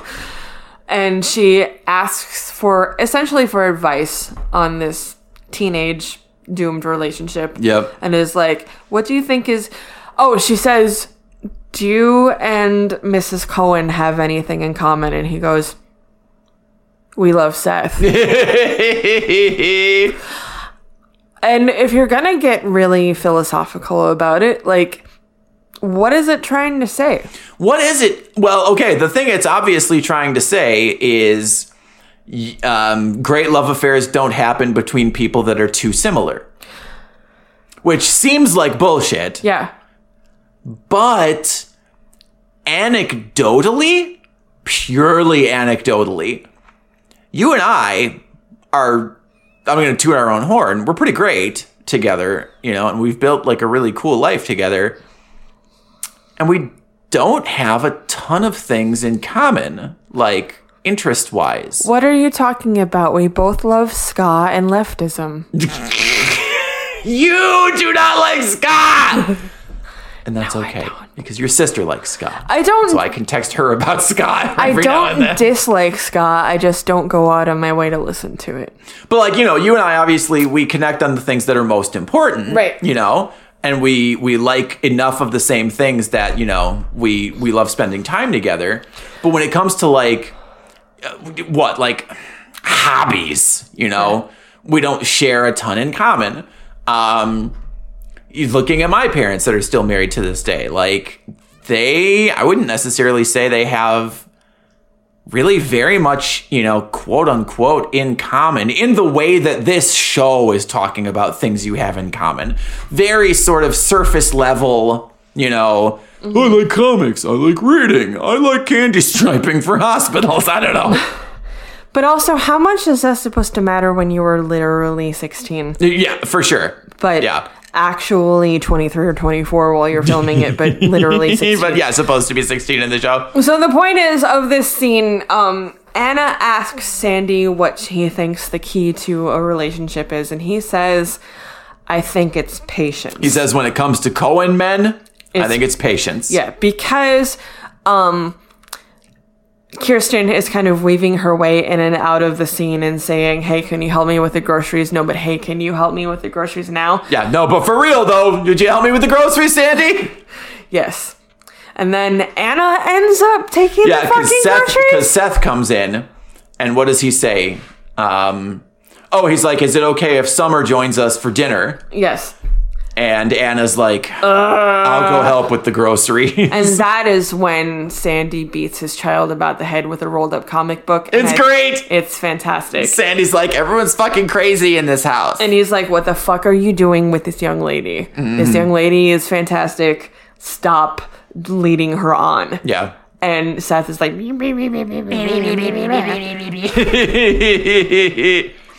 Because Seth is Seth. He's just God. Yeah. We really go back and forth on one Seth Cohen. Uh Uh-huh. huh. There were many episodes where we were like, God damn it, I'm starting to come around on him. And now he's squandering a lot of the goodwill that his character engendered over the last few episodes. Which is a theme with the various characters across the board. They build up some goodwill and then they deplete it. yeah, then they just, spray it out Just, you know, like the f- f- faucet. I don't it's know. like when Link is trying to climb a tree in the rain. God, you're right? Yeah, he climbs up and he slides down. He Yep. climbs up and he slides down. Can't do it. That's another Breath of the Wild reference. Can't do it in yes, the we rain. are late to the game. We realize that. We just started playing it. Look, we're hardcore gamers. We're hardcore. That'll be our Um, next podcast. Will be all about our hardcore gaming. So Luke comes by to see Ryan. Ryan has declined to join the family for dinner in favor of sulking in the pool house. The one good line that Seth has is he's in the fortress of solitude, Yep. but then he ruins it immediately by saying, That's a Superman reference. We know. Summer's we, like, yeah. Summer's we know like, I it's a Seth. Superman reference, and we know it's a Cavalier and Cray reference. Shut the fuck up. Yeah, really. Shut Seth. up, dude. Yeah. So, um, Luke comes to the pool house and is like, "Hey, did you know that Natalie is not real?" Yeah. So Luke has done his due diligence. He went to poolside and he said Pacific, and he said, yeah, he found out Natalie Bishop. Natalie Bishop doesn't exist. Yep, So something is going on. something is amiss. So instead of Ryan going to dinner with the fam, he goes over to the Julie Cooper homestead Because he does know that Marissa's supposed to be going there. and is skulking around on the front porch door thing entrance. And Marissa's like, "What are you doing here? Why are you here?" And he's like. Natalie doesn't exist. And she's like, why won't you let this go? And she freaks out. Yep. And immediate and her mom comes out and ineffectually tries to discipline her. Well, what Marissa also says, so you've got my mom. You, she's like, you went to my mom because she called the hotel asking for Oliver's parents. So now you've got my mom looking up on him. What is wrong with you? Why will you let this go? And he's like, Natalie doesn't exist. And then um, Julie comes out and is like, Ryan, leave. Marissa, come inside. And Marissa's like, fuck you guys. I'm going to the hotel. And she goes to the She hotel. drives away. And this is what I mean when I say that they could have deployed Julie Cooper much, much sooner in this Oliver plotline. Mm-hmm. Uh, Julie, no one, ha- out, no other parental figure has deigned to ask, "Hey, where are Oliver's right parents?" where the fuck are this guy's parents they like so many people seem to not exist yes, i still hold that he killed them that'll be in the reboot. Also, we'll see Josh Schwartz, call us. we'll see we'll see what happens Uh, so we're back at the penthouse, and she's knocking on the door furiously Er, she being marissa Yep. And she's like, Can I stay the night? And the viewer is like, Jesus Christ, Marissa. yeah yeah, the viewer's like, wow, Yep. how Yep. just the number of times this minor sleeps over at this boy's penthouse with no guardians or chaperones of any flavor. But again, I think that goes to like if we're talking from Julia's perspective, from letting her daughter do this, if she even knows that is happening, which we don't know that she knows. And Jimmy is conveniently absent, so Jimmy is Jimmy is team building in the desert. he's I don't doing know. trust fall exercises. Jimmy's at Joshua Tree he's at doing Ayakusa. he's at Red Rock. Yes. watching Dave uh, Matthews Band. So, but if Julie knew about it, I think that the power of money would have compelled Julie over anything else until she learned about the cocaine plotline. sure, yeah. So anyway, anyway, that's established. So there is a commercial break. We come back. We're still at the penthouse, and this is where all of, it- it- maybe Marissa is starting to be a little worried or creeped out because. All, she's like, I wish I could go to Paris. And Oliver's like, We could go right now. My parents have a penthouse in the Paris. And she's like, Your parents have penthouses in every hotel for you? And he's like, Yeah, they've got penthouses for me in literally every single hotel that they own. Yep. And this is the second deployment of, Well, if you don't want to go, you can just tell me. Mm-hmm. Like, no, I, I want to. I really want to. I just can't right now. And Oliver gets this weird, creepy look on his face, and he goes, "It's okay. It's cold in Paris now. We'll go in the spring." Yep. Yep. The viewer and maybe ten percent Marissa are like, "What the fuck, dude?" right. So we're back in Kirsten's office, and this is the breakup scene. Uh, yes. Okay. So um, Kirsten walks in and she sees Julie uh, is there, and the, the place looks really nice. And Kirsten's like, "Oh, Julie." Um, and Julie's like, "No, you're not supposed to see it yet." And Kirsten's like, "Have you been here this whole time?" And she's like, "Well, I was supposed to have Marissa this weekend." But that fell through for reasons I don't feel like I need to explain. So I figured, well, I might as well get some work done. So I'm almost finished with your office. And Kirsten's like, oh, it looks really nice. And she's being a little squirrely. And And Julie's. to Julie's credit, it does look nice. it does look nice. It doesn't look terrible. There's no f- frog fountains anywhere. nope. There's like a table and like a chair. It's great. It's all you could want in an office. It's all you There's could a want. plant. What did she say? She said that the furniture is very Danish or something like that, Something in like the- that. When she said she was going to do the, the, the thing. It's all from IKEA. It's literally all from IKEA. But IKEA is Swedish. Whatever. Who cares? No one gives a shit. IKEA is Swedish and Danish. Fuck IKEA you. is all things to all. no, I didn't mean you. I meant fuck IKEA. Oh, Yeah, no. I okay. would never say that. Why? Why fuck IKEA? What?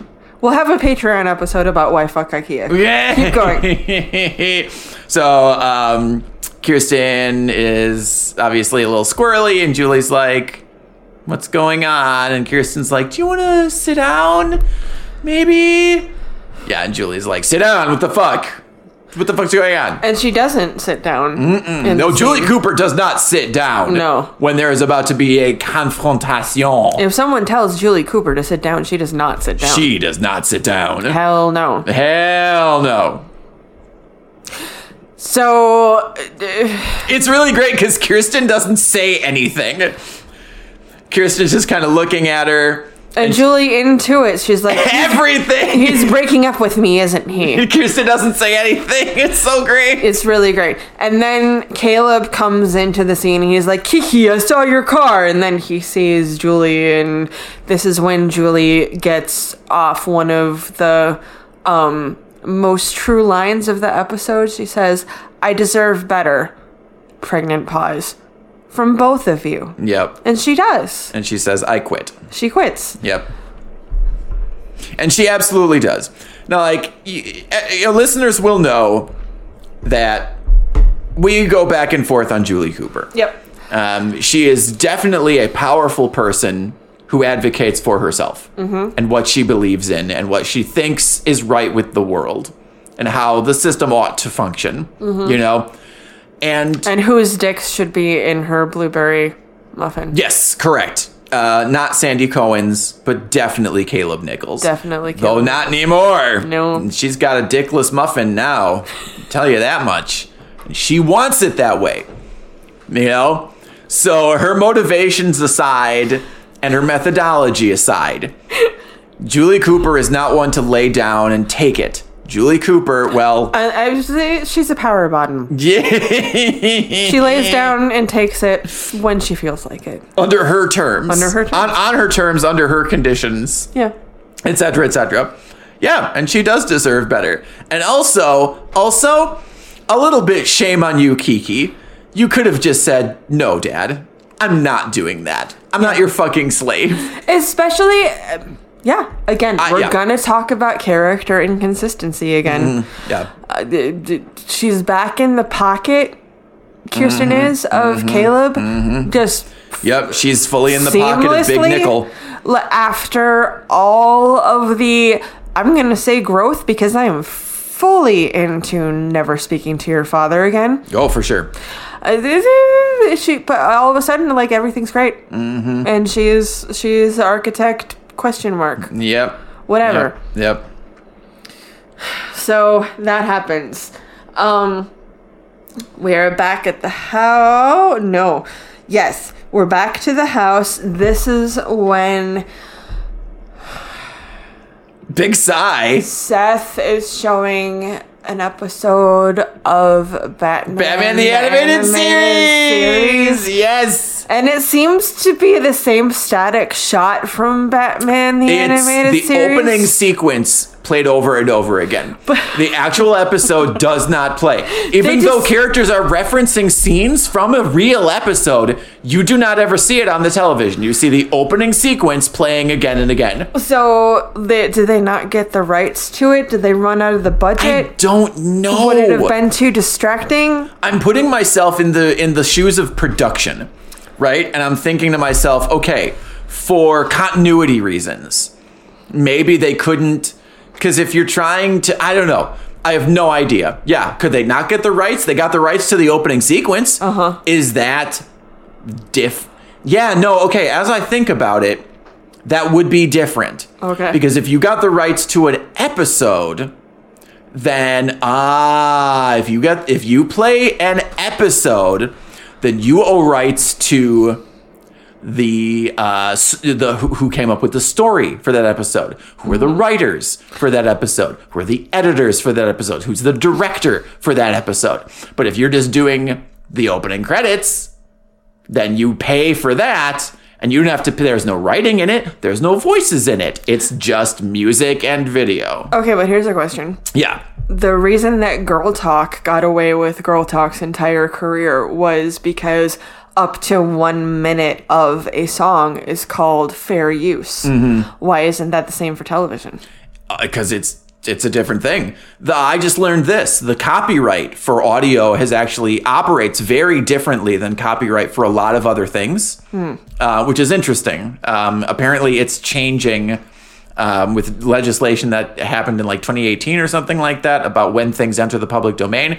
Anyway, I guarantee, yeah, like broadcast television stuff, the copyright and the fair use and the um, things like that is probably significantly different from Okay. um, other other types of recording. is that why we're getting a horror Winnie the Pooh?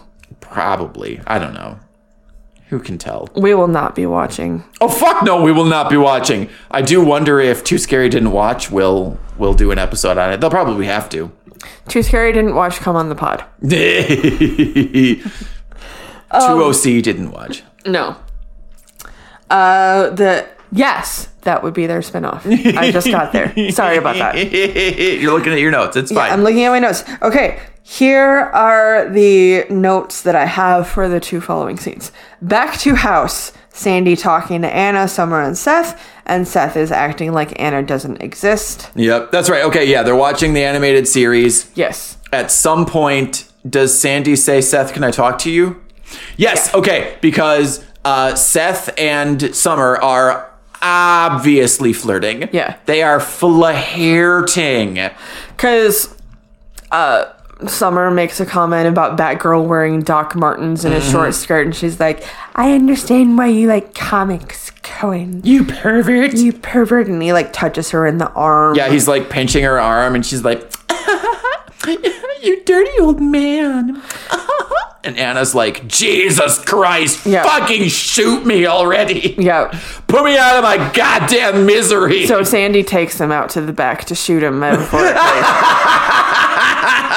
yeah, Sandy's like, Seth, can I talk with you in the kitchen? Uh, and it's great because Sandy's just gotten out of the shower, so his hair is wet. and he's wearing a Berkeley sweatshirt. Yeah. And uh, he's You like, can what the- Berkeley my sweatshirt anytime, he Peter Berkeley on my Gallagher. he Berkeley on my sweatshirt until I eyebrows in his hair. I don't know. I it doesn't work. It's imperfect. It needs it needs workshopping. very bad. but it's great. Sandy dads again. He dads This is again. dadding number. How many times has he dadded now in this episode? Dadding Four. infinity symbol plus one. He just dads so much. Yep. He leaves it all on the on the field. He doesn't hold back any dadding in this episode. And Seth is an entire shit Yes. throughout this whole I thing. wasn't flirting. Yeah, because Sandy's like, what is wrong with you? You are flirting with another girl in front of your girlfriend. And how do you think that makes her feel? Yeah. Yeah. Sandy's the only one thinking about actually taking into consideration Anna's feelings here. And like Seth if we're gonna really go deep into Seth's character, Do it. he Dive into that torso. I will dive into the torso. Up until uh, he met Ryan, he really didn't have a lot of peers who were his friends. Mm-hmm. For sure. Yep. So there is a certain amount of I am a sassy adult in a long torsoed teen body and I can I can sass back to the adults inherent in his character. But also this just makes me more mad about him not believing Ryan and how convenient to the plot that fucking was Mm-hmm. because if I had one friend and one Oh. friend only, right? you know, Yeah. I would take them a little more seriously. Yeah. I would do very little to jeopardize that friendship. Especially if I truly cared Yeah. about that friend, which they truly, regardless of what the machinations of the plot Mm-hmm. puts them through, they're supposed to care about each other a great deal. Yep. At Yep. this point. Yep. So, anyway, anyway, Seth is being sassy to a degree that I would have been probably grounded for or slapped lightly across the face Yeah. for. Yeah. He's like, and he he he fourth walls. He writer voices. He's something. He's like, Dad, do you think this is about me listening to you, or do you think this is about Ryan listening to you? And like, shut up, Yeah. shut up, Seth. Shut up. Shut, up, Seth. Fuck up. shut up wesley um yeah right and sandy's like no this is about me and you and you know you having character or something like that Yeah. because i'm your dad and i'm supposed to make sure that yeah you're uh, whatever that you're not a shitbag Yep. and seth is like well just in case this is a little about ryan um, i think he'll come to you when he's ready We hate Seth. and then he leaves and he apparently disinvites summer from having Dinner. dinner, but Yeah. with- we don't see that on camera. Right. But a different scene happens after this scene. Would you It's like a to different know? scene. Would you like to know all of my notes that I took for this scene? Yes, please do. Luke and Julie, caps lock. Oh no! That's literally all of your notes. yes. Okay, listener, we're gonna break it down for you. Luke has been tasked to by Marissa over the phone because they communicate at some point Yeah. earlier in the plot that I don't- Marissa's gonna be staying at the hotel for a little while for Infinity because that's which- apparently a thing that her parents and guardians don't care if she does. yep. So Luke has gone to the house to get some of her clothes to take to the penthouse so she can stay in whatever. Although if we were going to be again fully consistent with Oliver's character, Oliver would have just been like, "No, we'll buy you new clothes." Right? Yeah. He'd be like, "Don't worry." We'll just we'll go to the Getty and buy you clothes from there. You can wear the bathrobe that comes with the hotel and nothing else. Why? Why do you need to wear clothes at all? Aren't we friends? Aren't we friends? We're really good friends. Cut to um uh, what's the song by Prince? If I was your girlfriend, would you let me dress you? Well, would you let me pick out your clothes? Prince would never have authorized his music for this television show. Oh God! Or this podcast. Or this- Shit. Do I probably need to fucking blur that out? That's fine. it was less than 30 seconds and I don't do a good Prince impression. You do an incredible Prince impression, but anyway, Luke and Julie, oh no. Yeah, okay, so Luke is at the house and Julie is a fucking mess. Except She is wearing a matching velour tracksuit. We assume it is the tracksuit of mourning. Yeah. She's mourning the loss of Caleb Nickel and her new job. Yep. But now, listener, it is when you hear the word tracksuit, I do not want you misunderstanding what this tracksuit actually is. It is a skin tight, black, velour jumpsuit with highly, and by which I mean lowly, lowly, low rise pants. And a midriff sweatshirt velour top. Yes, so we have significant. It is a midriff of mourning. Her midriff is sad, okay? it is the saddest midriff. the midriff needs to be uh, allowed to feel its feelings. Famously, when I'm very sad, I can have nothing covering the middle of my torso. Yeah. This is well known. Just titty tops all the way down. Yeah, my therapist was like, very first and foremost, low rise pants, titty tops, under boob, under boob. Um, I think it's. I think it's actually dialectic behavioral therapy talks about um, how healing under boob can be. Yeah. So file that one away, everybody. Yeah. File that one away. Um, so yeah, she's in these tiny low-rise pants and, And- this crop top, and To really condense this scene, because again, we have. she's been- crying too. Yeah. Let's note that. Well, she's crying uh, attractively, Yes, she's not ugly crying. which means that someone put like some eye drops in her eyes and they're vaguely listening. yeah, a she's little di- bit. yeah, she's dabbing at the corners of her eyes. Yep. in this tracksuit. And she decides to confess to Luke that she lost her job and her boyfriend. Yep. And Luke is like, uh, I don't know how, if it would be very helpful, but you could talk to me. And they come extremely close to kissing. They And come, I am shrieking. and you are shrieking. I am shrieking. What am I? I'm just screaming, no, no, no, Uh-huh. no. Yeah. And they are, oh, this pregnant pause Yep. between the two of them. And the face acting is great. It is kiss acting. Yes. It is we are in the throes of the verge of our first kiss. Can I tell you what my. This is what I got from their face acting.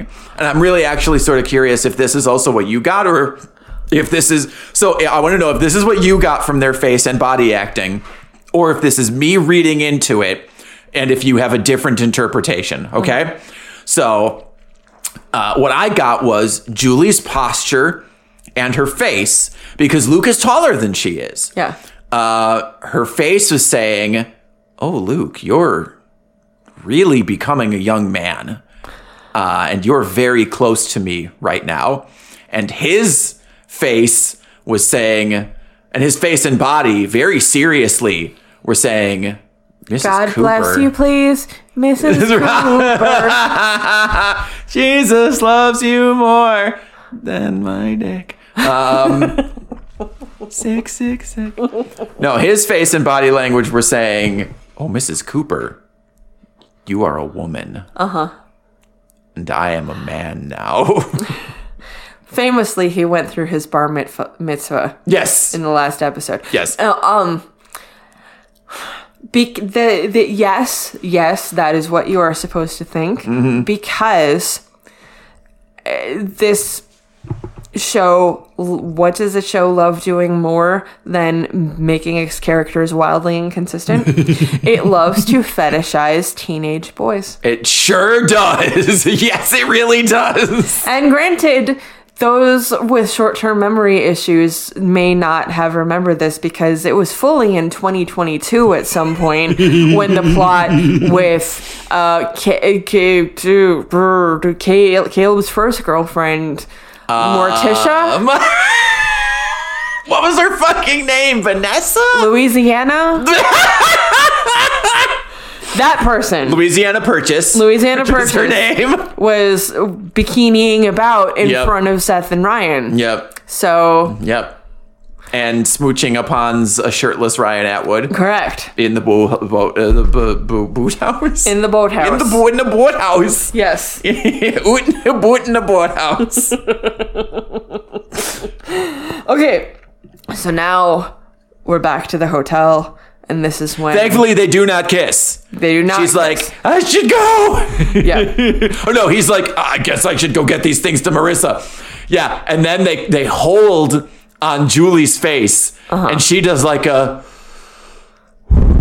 like she's gonna definitely rub one out after that because she was like peaked. She was ready. She was the body was ready. Uh, you have made hay out of Caleb's old dick Yep. previously. Yep. So if anything, you should be supportive of Julie. Oh, I would like, okay, in a different world of this timeline, I would be completely fine with her getting dick down by some someone who was of an age that could consent to that kind of thing. Is Luke 18? Also, 18's a highly arbitrary number, and I still don't think that 18 year olds can consent to that kind of thing. Because I'm going- very old. We're going to assume that he is 18, and that's going to be like, oh God, I'm going to spoil something for you. This comes back. This comes. I would back. assume it would. Yep. No, I absolutely would assume it would. It's it's. Have, I knew they weren't going to set this up without doing something with it later. I knew No, that. girlies. I knew that. But also, your daughter's ex boyfriend. Yeah. Your daughter's Yeah. ex. I'll tell you, they didn't not set this up in earlier episodes. Doesn't she comment on how handsome he is at the cotillion episode or something like that? Julie is. Oh shit! Doesn't she fucking essentially like? Oh, uh, sorry, I interrupted you. Julie is horny for everybody Yes, and flirty with everybody. So Yes. some of that can be construed as just being generally flirty. but also There's- Luke is very cute. He is. I'm glad that he's got the haircut that he has right now because in the in the opening credit sequence where he and Ryan get in the fight on the beach, his haircut is bad. He's a Uh-huh. Yeah. bad haircut. Yeah. Whatever he's got going on with his hair right now, it, it it makes it works with his face a lot better. It's working for him. Yeah. Sort of it's floppier, it's a little less military. Mm-hmm. Yeah. Okay, so this is when the action starts to pop off. Yes, it does. Uh-huh. Here we go. So we go to the scene is the penthouse. yep. and uh, Marissa goes to the lobby to see if Luke has dropped off the bag of her clothing yet, which is seem they could have gotten a different excuse for her to go to the lobby. That seems weird. Wouldn't Luke have called her? But anyway, Anyway. she's in the lobby, and the concierge answers the phone and says the fancy hotel. This is Natalie. Yep. And finally, finally, Marissa's spidey sense of doom starts to tingle a little bit. Her idiocy slides a little bit. yeah. Her IQ goes up like half a point. Boing. IQ is a racist system and nobody should pay attention to it. Anyway. True. Um, she's like, I can't help but overhear that your name is Natalie. Is your last name Bishop? Because that would be weird. Do you know Oliver? Because Oliver dated a Natalie Bishop. She doesn't say exactly all of that, but Yeah. essentially that. And she, the concierge is like, Yeah, I'm Natalie Bishop. I've known Oliver since he was a little boy. when I used to babysit him. And Marissa proceeds to complete the most idiotic acts of idiocy. any So she character. has just learned that this person with whom she is staying now has been lying to her and everyone. Which two full people now have tried to convey to her. Yes, because L- uh, Luke calls at one point and says Natalie Bishop doesn't exist. Yes. And she's like, not now, not you, Luke, now too. Yeah. Yeah. And she has fully, firsthand, witnessed Oliver freaking out and hitting himself in her presence because of something directly that she said to him. And fully, she has seen him get busted for attempting to purchase cocaine. And fully, everyone around her is saying, This dude is in love with you, you stupid bitch. And she's like, "We're just friends. Yeah. we're just friends." Ah. So instead of taking her leave and getting on a bus or calling a taxi Mm-hmm. or calling Ryan Yeah, or goddamn anything at or all calling literally anyone that at all, isn't going back upstairs. calling Jimmy in the desert. yeah, where the fuck is her dad? is her dad. She has a goddamn phone. You know who else has the phone? The concierge. Uh Uh-huh. huh. She could have been like, "Hey, can I make a quick phone call?" Yep. Instead, this bitch trots her long legged ass up back to the Her penthouse. goddamn doe-like Her figure. dough like her, she bambies her way and back into the fucking penthouse and is like, "Hey Oliver, Let me just climb back into these lions' jaws. hey Oliver, let me just ask you a question. Who the fuck is Natalie Bishop? Cause I don't think you dated her." And Yeah, he's she's like, hey, isn't it funny that the concierge downstairs name is also Natalie Bishop? isn't that weird? that that's also exactly your ex girlfriend's name? Uh-huh. and Oliver has another episode. And he's like, I know exact. I, I, uh, uh, he's like, I can explain. Is that when he goes and gets the? No, he hits himself. He, that's right. He hits himself in the head. He's like, Yep. I'm so stupid, stupid, stupid. I do this all the time. I'm stupid. Ah. And he's and she's like, "Don't worry, it's okay." She tries to soothe him. Mm-hmm. She tries to whatever. Instead of again, again, instead of leaving, Yep. getting an adult, Yep. getting fucking anyone, Anyone. sticking a dog on him. Right. Jesus fucking Jesus, Jesus fucking Jesus, What does she do? Marissa. She Oh, do- he's like, you're gonna leave me now, and she's like, no, I'm not gonna go anywhere. Yeah. So then he goes into the next room and she does stupid shit number two. That's right. And she she could have taken her phone and stepped out of the room and gone down the hallway quietly and made Right. a call to authorities or anyone. Instead, she Mm-hmm. shrieks over her Nokia, whatever, whatever. Ryan, I'm trapped in the penthouse. And- And this is when You were right. I'm so sorry. Natalie doesn't exist. Blah blah blah. I should have believed you. And Oliver comes back into the room and he is holding a tiny Annie's Got a Gun pistol. a tiny stage pistol from fucking. I can't think of a play with a gun in it. Um. Da, da. After all this time we've spent rec- referencing Chekhov's gun, you would think that we would know the actual play that that came from. Diamond studs. Diamond Star. From the Aerosmith song Janie's Got a Gun. and Janie does, in fact, have a gun. Janie is Oliver. Oliver is waving the gun around. he's like, "Why did you do that? Yeah. You didn't. You shouldn't have done that." I think she's still on the phone, and I think she goes, He has a gun! Is that when she's. No, that that, that- happens later. Okay, That happens yeah. at the confrontation outside the door. Yes. So we're back to the house Yep. after this, you know, moment of extreme adrenaline. Yep. exclamation point number one exclamation point number one um this is where anna very sensibly breaks up with seth Um, yeah, okay, so uh, Seth is like, well, so it's, uh, so, uh, uh, Sandy's like, oh, it's too bad someone's not going to be joining us. And he doesn't mean it. Uh, or Kirsten says it or something, and Seth's Yep. like, yeah. And then he like he's trying to make all nice with Anna. Wait, he's no, like, no, at no. least we still have Anna. yeah and he doesn't actually break up with her until after all of this Yeah. shit goes down Yeah, she doesn't break up with him. And, Yes, but yeah, yes. that's what i meant but that's She's where, like, well, you're paying attention to me. Fuck you, you piece of shit. Yep. This is where we're headed. Um so this is when uh Ryan comes in. They're all sitting down to dinner? Is that right? They are preparing for dinner. Yes. And someone says, "I'll go get Ryan." And Ryan comes in and he's like Marissa just called me. I think something's wrong. I got to go see if shit's okay. And there's like a brief half second where you think Sandy is going to stop him. Sandy's like, give me the keys. And Yep. he's like, I've got to go do this. And Sandy's like, give me the keys. And he's like, no, Sandy, you don't understand. Like, it's real. And Sandy's like, give me the keys. I'll drive. Yep. and we're like, "Dadding Sandy to the rescue!" Da-na-na-na-na-na-na-na-na-na-na-na-na, Sandy. And so they go on the road. Yep. And uh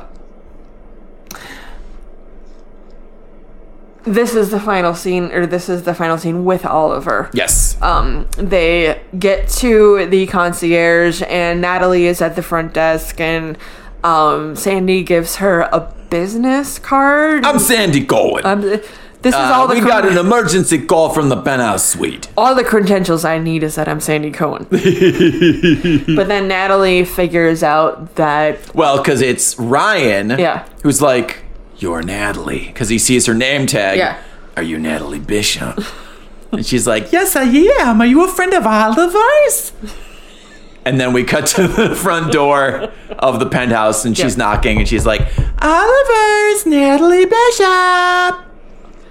That's my name. and Oliver s- says like he's still like waving the gun around and Marissa is crying. Yeah, but he's And- like, oh, he's got the gun up to his lips, right? Yep. He's like doing like the shh Yeah. sound, or like yeah, at her.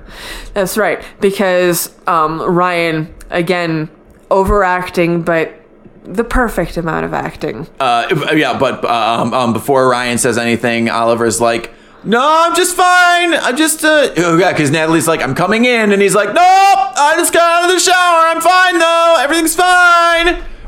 And Sandy's like, well, I guess everything's fine. We'll be taking our leave. Yep. And that's when Ryan, Ryan is like, screams Marissa. "Marissa!" Yep. And yeah, and um, Oliver's like, shh, with the gun.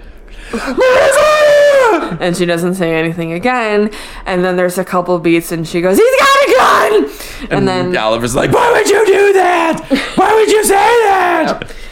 and this is when the whole company, including two security guards with also guns, Yeah. break in. And this is when, this is what I'm referring to. Ryan is both a teenager and an expert hostage negotiator because he's, instead of just like, instead of just like tackling Think this Ryan would child, be like, shoot him! Shoot that son of a bitch! Yeah.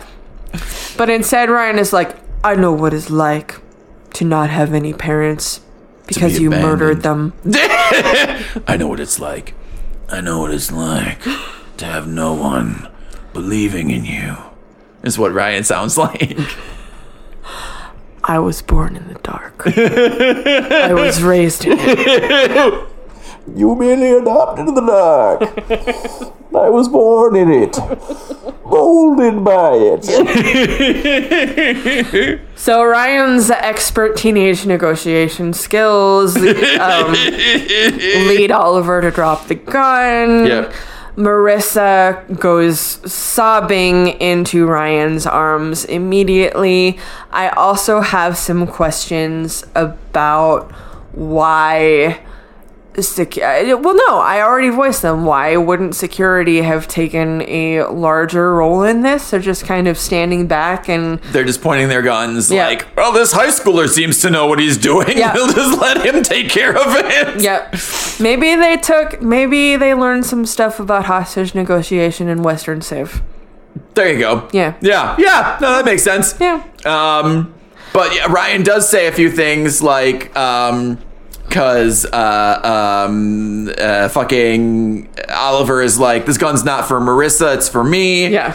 And Ryan's like, what good is that gonna do? It's just gonna make her more sad because she's the only person who likes you. Yeah. Oh yeah. Yeah. Yeah. Yeah. Um, Oliver's like, don't. You, Oliver's basically like, don't you want me to kill myself, Ryan? You would love that. And Ryan's like, why would you want to do something I would like? You hate me. Yeah. All that's gonna do is hurt Marissa, the only person that gives a shit about you. Uh huh. Yeah. And that's what does it. That's Uh-huh. Yeah. what finally gets Oliver to put the gun down. He gets tackled by the police. Yeah, Marissa runs Security. to Ryan and is like, I'm so sorry. I'm so sorry. Ah, ah, ah, ah." I don't know what that was either. And this is when we cut back to uh, Anna and Seth. And Seth is immediately like he. We assume he's heard off camera about what happened and that Marissa's safe. Yep. And Seth's immediate response is, I should call Summer. And I said it exactly at the same time Anna does. I go, What? Why? Why? And she says, "Why?" He's like, "Well, she she she'd want to know that Marissa's okay." And some uh, uh, Anna makes the excellent point. She never knew she wasn't okay. Yeah. And he's like, "Well, a lot just happened, and I I I think she should know." Yeah. And then Anna's like, "I'm Fuck fucking off. out of here." Yeah. yeah. Obviously, you don't. You're not actually my boyfriend. I'm not actually your girl. Well, she says something great like, "I'm not going to stand here and pretend like I'm your girlfriend when I'm not." Yeah. I'll see you at school. Poor Anna. She deserves much, much better. This is again a parallel. If we're gonna do a one to one correlation between adult and kid world, Julie deserves Julie better. deserves better. Yeah. Anna deserves better. this show loves a parallel. I think it'll it, at least it's done it in every single episode up to this point. We can only assume that Luke is better in both situations. This this show hates perpendicular. It loves a parallel. I love it. Um, so they're broken up, and this is when Seth has a what's meant to be touching speech about I failed you, I won't do it again, I should have listened to you, blah blah blah. Oh, with with Ryan. With Ryan. Yeah, we cut to the pool house. Yeah. Ryan comes in from his his dramatic evening. Seth is sitting on the bed and he's like, "I see you finally read Cavalier and Clay." Uh Uh-huh. huh. And Ryan's like, "Well, you said anyone who's going to be your friend needs to read it." I understand the impulse to do that. My litmus test for that is Magic Mike 2. oh, God. I'm the Seth of this relationship. you do have God. dark hair. I do. I have no hair. I have an extremely long torso.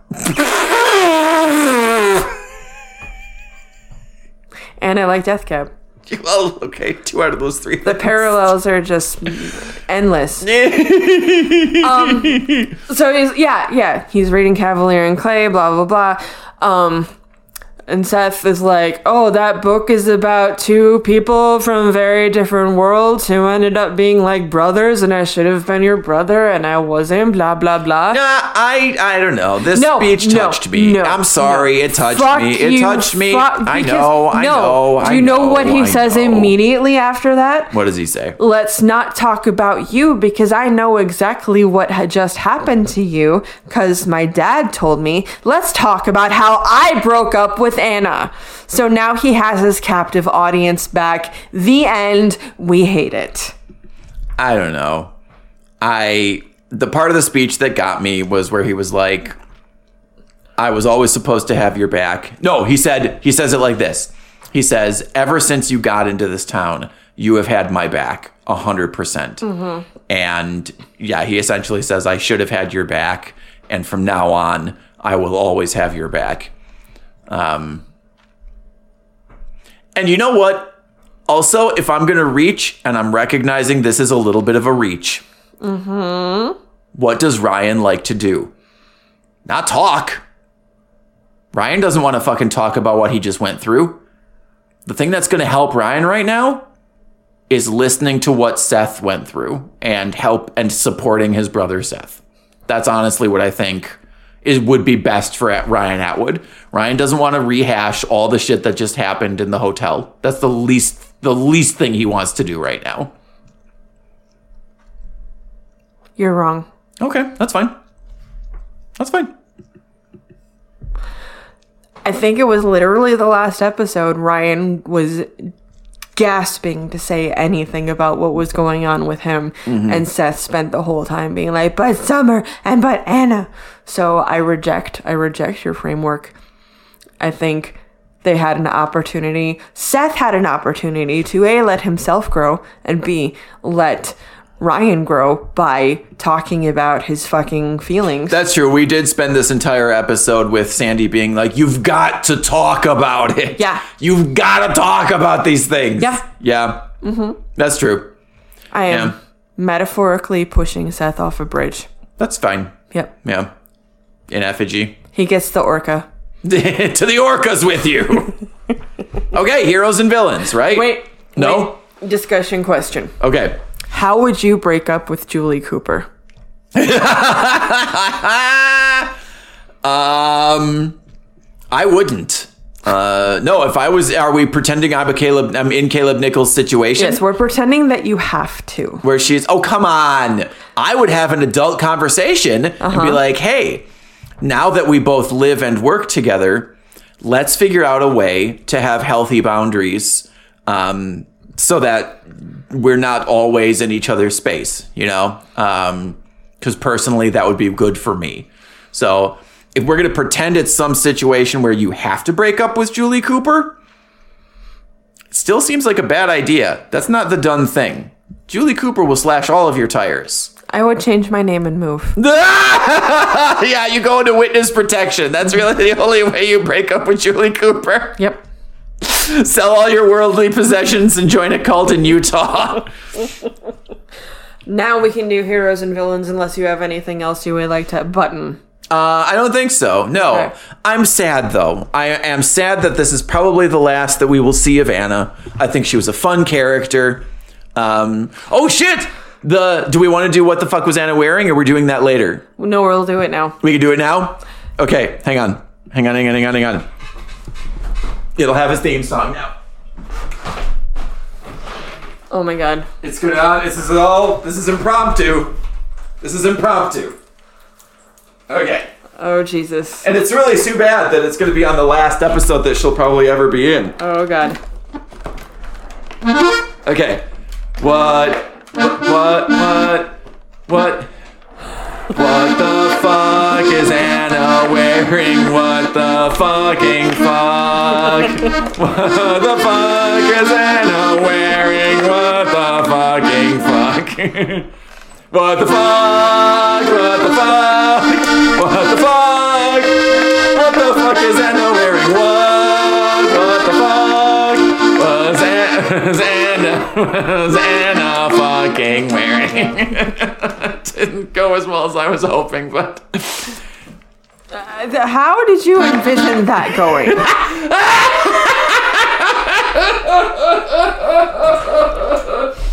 Okay. Okay. So, multi- so A, she has a thousand layers on at all times. The first what the fuck is Anna wearing? She was wearing some kind of high-necked thermal question mark situation with like a heart print on it. Nope, incorrect. Okay. Um, no, you're okay. You're not entirely wrong. You're not entirely wrong. Um, it was a mock turtleneck Mm-hmm. T-shirt underneath a sh- a sh- um, Like an a boat off the shoulder boat neck sweater with a heart on it. Uh-huh. With a, like a heart. Um, what would you like a heart detail like knot? I thought it was just a bow. Was it just a bow? Yeah. Yes, it was just a bow. Yes, Yep. yes, yes, yes, yes. So that was the first what the fuck. When she is at the Cohen's house, she's wearing a sweater with two butterfly brooches. that are fucking the size of a fist. Yes, they're like baby's larger than fist. actual butterflies. Yep. And they're like brilliantly positioned. They're like sort of off center.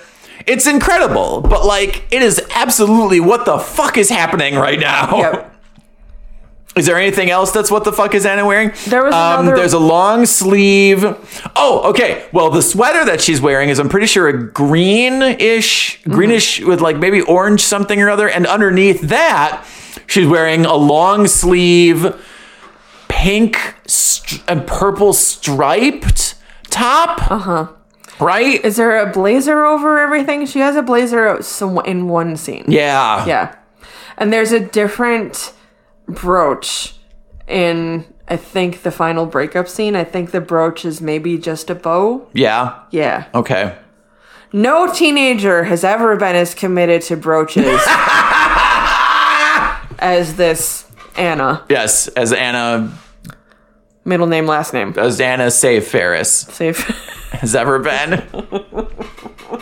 so I am sad that we'll, we've probably seen the last of Anna Save Ferris. the they did her character dirty. They didn't have to. She didn't have to go out like that. They do it to so many of these poor characters that do not deserve it. Yeah. And it's, you know, who fucking does it to them? Seth goddamn Cohen. Yep. Fuck Seth Cohen. Fuck Seth Cohen. So she's probably bid adieu Yep. to this show, and it's fine. She was cute as a bug deer, had great fashion sense in confusing ways, deserved better. She liked comics. She liked comics. She liked sailing. Uh-huh. She she, She would have was sailed perfect. to Tahiti with your ass, Seth. She she was ride or die, Seth. She would have sailed to fucking Tahiti with you, Yep. and you ruined it. yep. Okay, heroes and villains. Heroes and villains. My hero is Sandry Anthony Cohen. Andrew Anthony Cohen. He dads hard. he dadded hard. He dads real hard. Yep. That's we've been really over the prime talking points of that. I don't they feel I need to elaborate. Yeah, no, I don't feel you need to either. So I have uh, I have co-heroes. Um, I think Sandy. This is the only this is the only reason that I'm going to put Luke above Sandy, uh, and it's purely for character growth reasons. Because Sandy dads all the time. He dads constantly. He's very good at dadding. He is a dadder. Um, Luke is still, at least with regards to the overarching plot, uh, still somewhat new to being a good guy.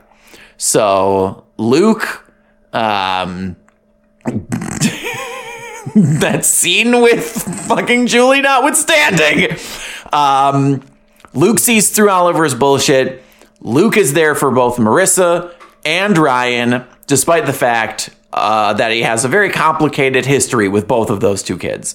So, only because he's displaying real character growth here, and he's uh, a tall, handsome golden retriever of a puppy man. Um, he's my primary hero, and then Sandy is my secondary hero. All right. Gold, silver, you know, for both of them. I feel like you absolutely have to withstand the Julie scene. Yeah. That is why he's disqualified, but that is just my They didn't fuck. They just looked at each other.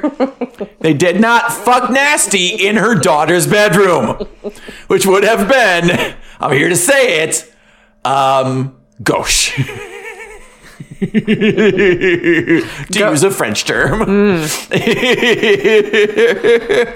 um uh, Villain. villain. Villain.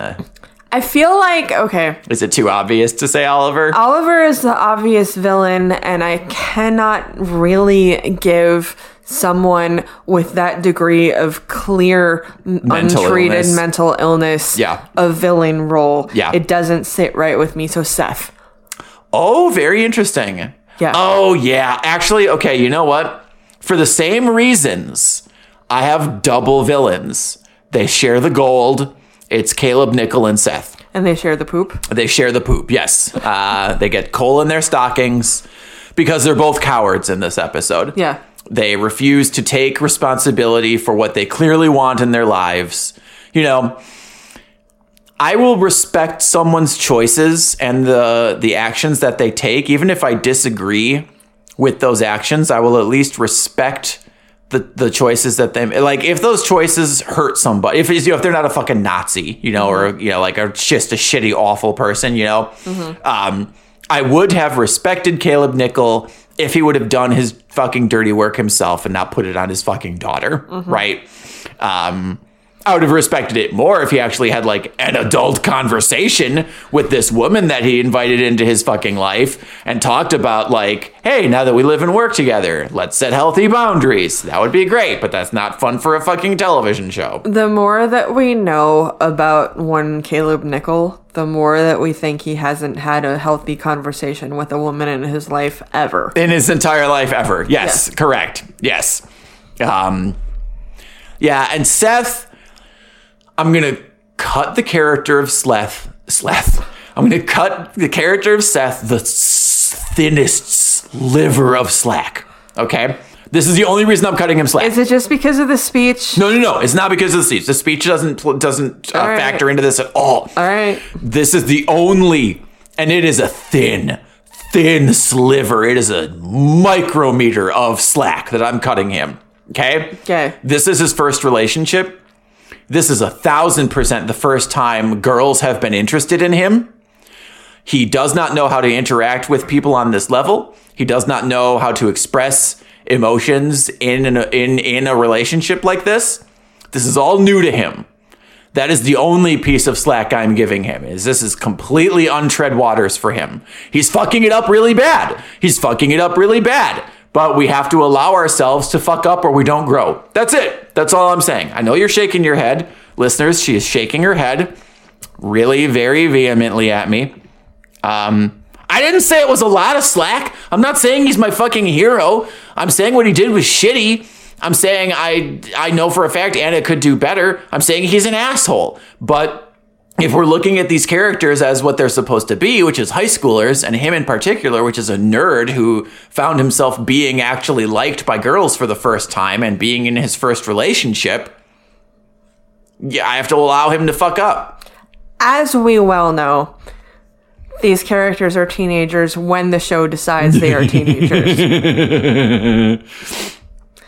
As a human being, regardless of whether you are in n- new to the world of relationships or not, you have to know on some level that ignoring the person that you said you are girlfriends with and very openly in front of said girlfriend. Yeah, that's super shitty. Yeah. That's incredibly shitty. Yes. On a human level, you have to know that is bad. Yeah, I'm not like, you know, I'm not saying I'm a big fan of the fact that he did You're that. sa- you love Seth Cohen. Oh my god. I'm saying this is his love first him. relationship. You want to snuggle. the And you know what else I'm torso. going to say? You know what else I'm going to say? What? He didn't choose Anna. She came to him New Year's Eve and smooched him. He didn't choose her. She chose him. No, no, no. Just because someone smooches someone else, that is not a binding. He is a high rule. school boy. Nah. He is a high school boy. Nah. He is a high school boy. Oh my God. You smooch that high school boy, you're a cute girl, you show some of that. Because his whole thing, if you remember, again, he's a coward. He's an utter coward who refuses to take responsibility for a decision. So the girls were like, Who's it going to be, Seth? You have to make a decision. What did he do? He waffled and shit it out and said neither of you because he's an utter coward who is uh, is irresponsible uh, and cannot take responsibility for the impact that his actions have on the emotions of others. Right? Baby, you're not building your case. I am absolutely building my case. He's a coward. And because he could not make a decision, Anna took it upon herself to make that decision for him, whether or not it was what he wanted. Anna made that choice. He went along with it because, again, he's a coward who has as little agency as he possibly can in his life. And he went, Great, cool. I don't need to make the decision. It was made for me. Awesome. I win win, right? I still get to smooch a cute girl and say I have a girlfriend. Awesome. Without having to make that decision. And now the fucking bastard, she made the decision for him again by dumping his ass. Like, this is, if nothing, this is basically just saying Anna's a fucking G. She's the one that took fucking the bull by the horns and was like, we're fucking dating now, fuck you. And she kind of did it to herself because she probably thought Seth Cohen was better than than he actually is. She built him up in her head as someone worth dating when he obviously wasn't. I've made my case. My case is well made. Kathy, text us when you hear this episode and let us know what you think. Have I made my case properly or have I failed? Boo. You can boo me all you want. I think I've made my case. I think my case has been made. All right then. All right then. Do you have any additional things? Closing arguments. Yeah. Um, it's- yeah, just sad to see Anna go. Glad to get away from that plot point, though. You know, I suppose now we're gonna have some stupid interaction with him and Summer, where fucking he might be like, "Well, now that I fucked up with Anna real bad, you want to give me a shot? Huh? Or are you sick and tired of my bullshit?"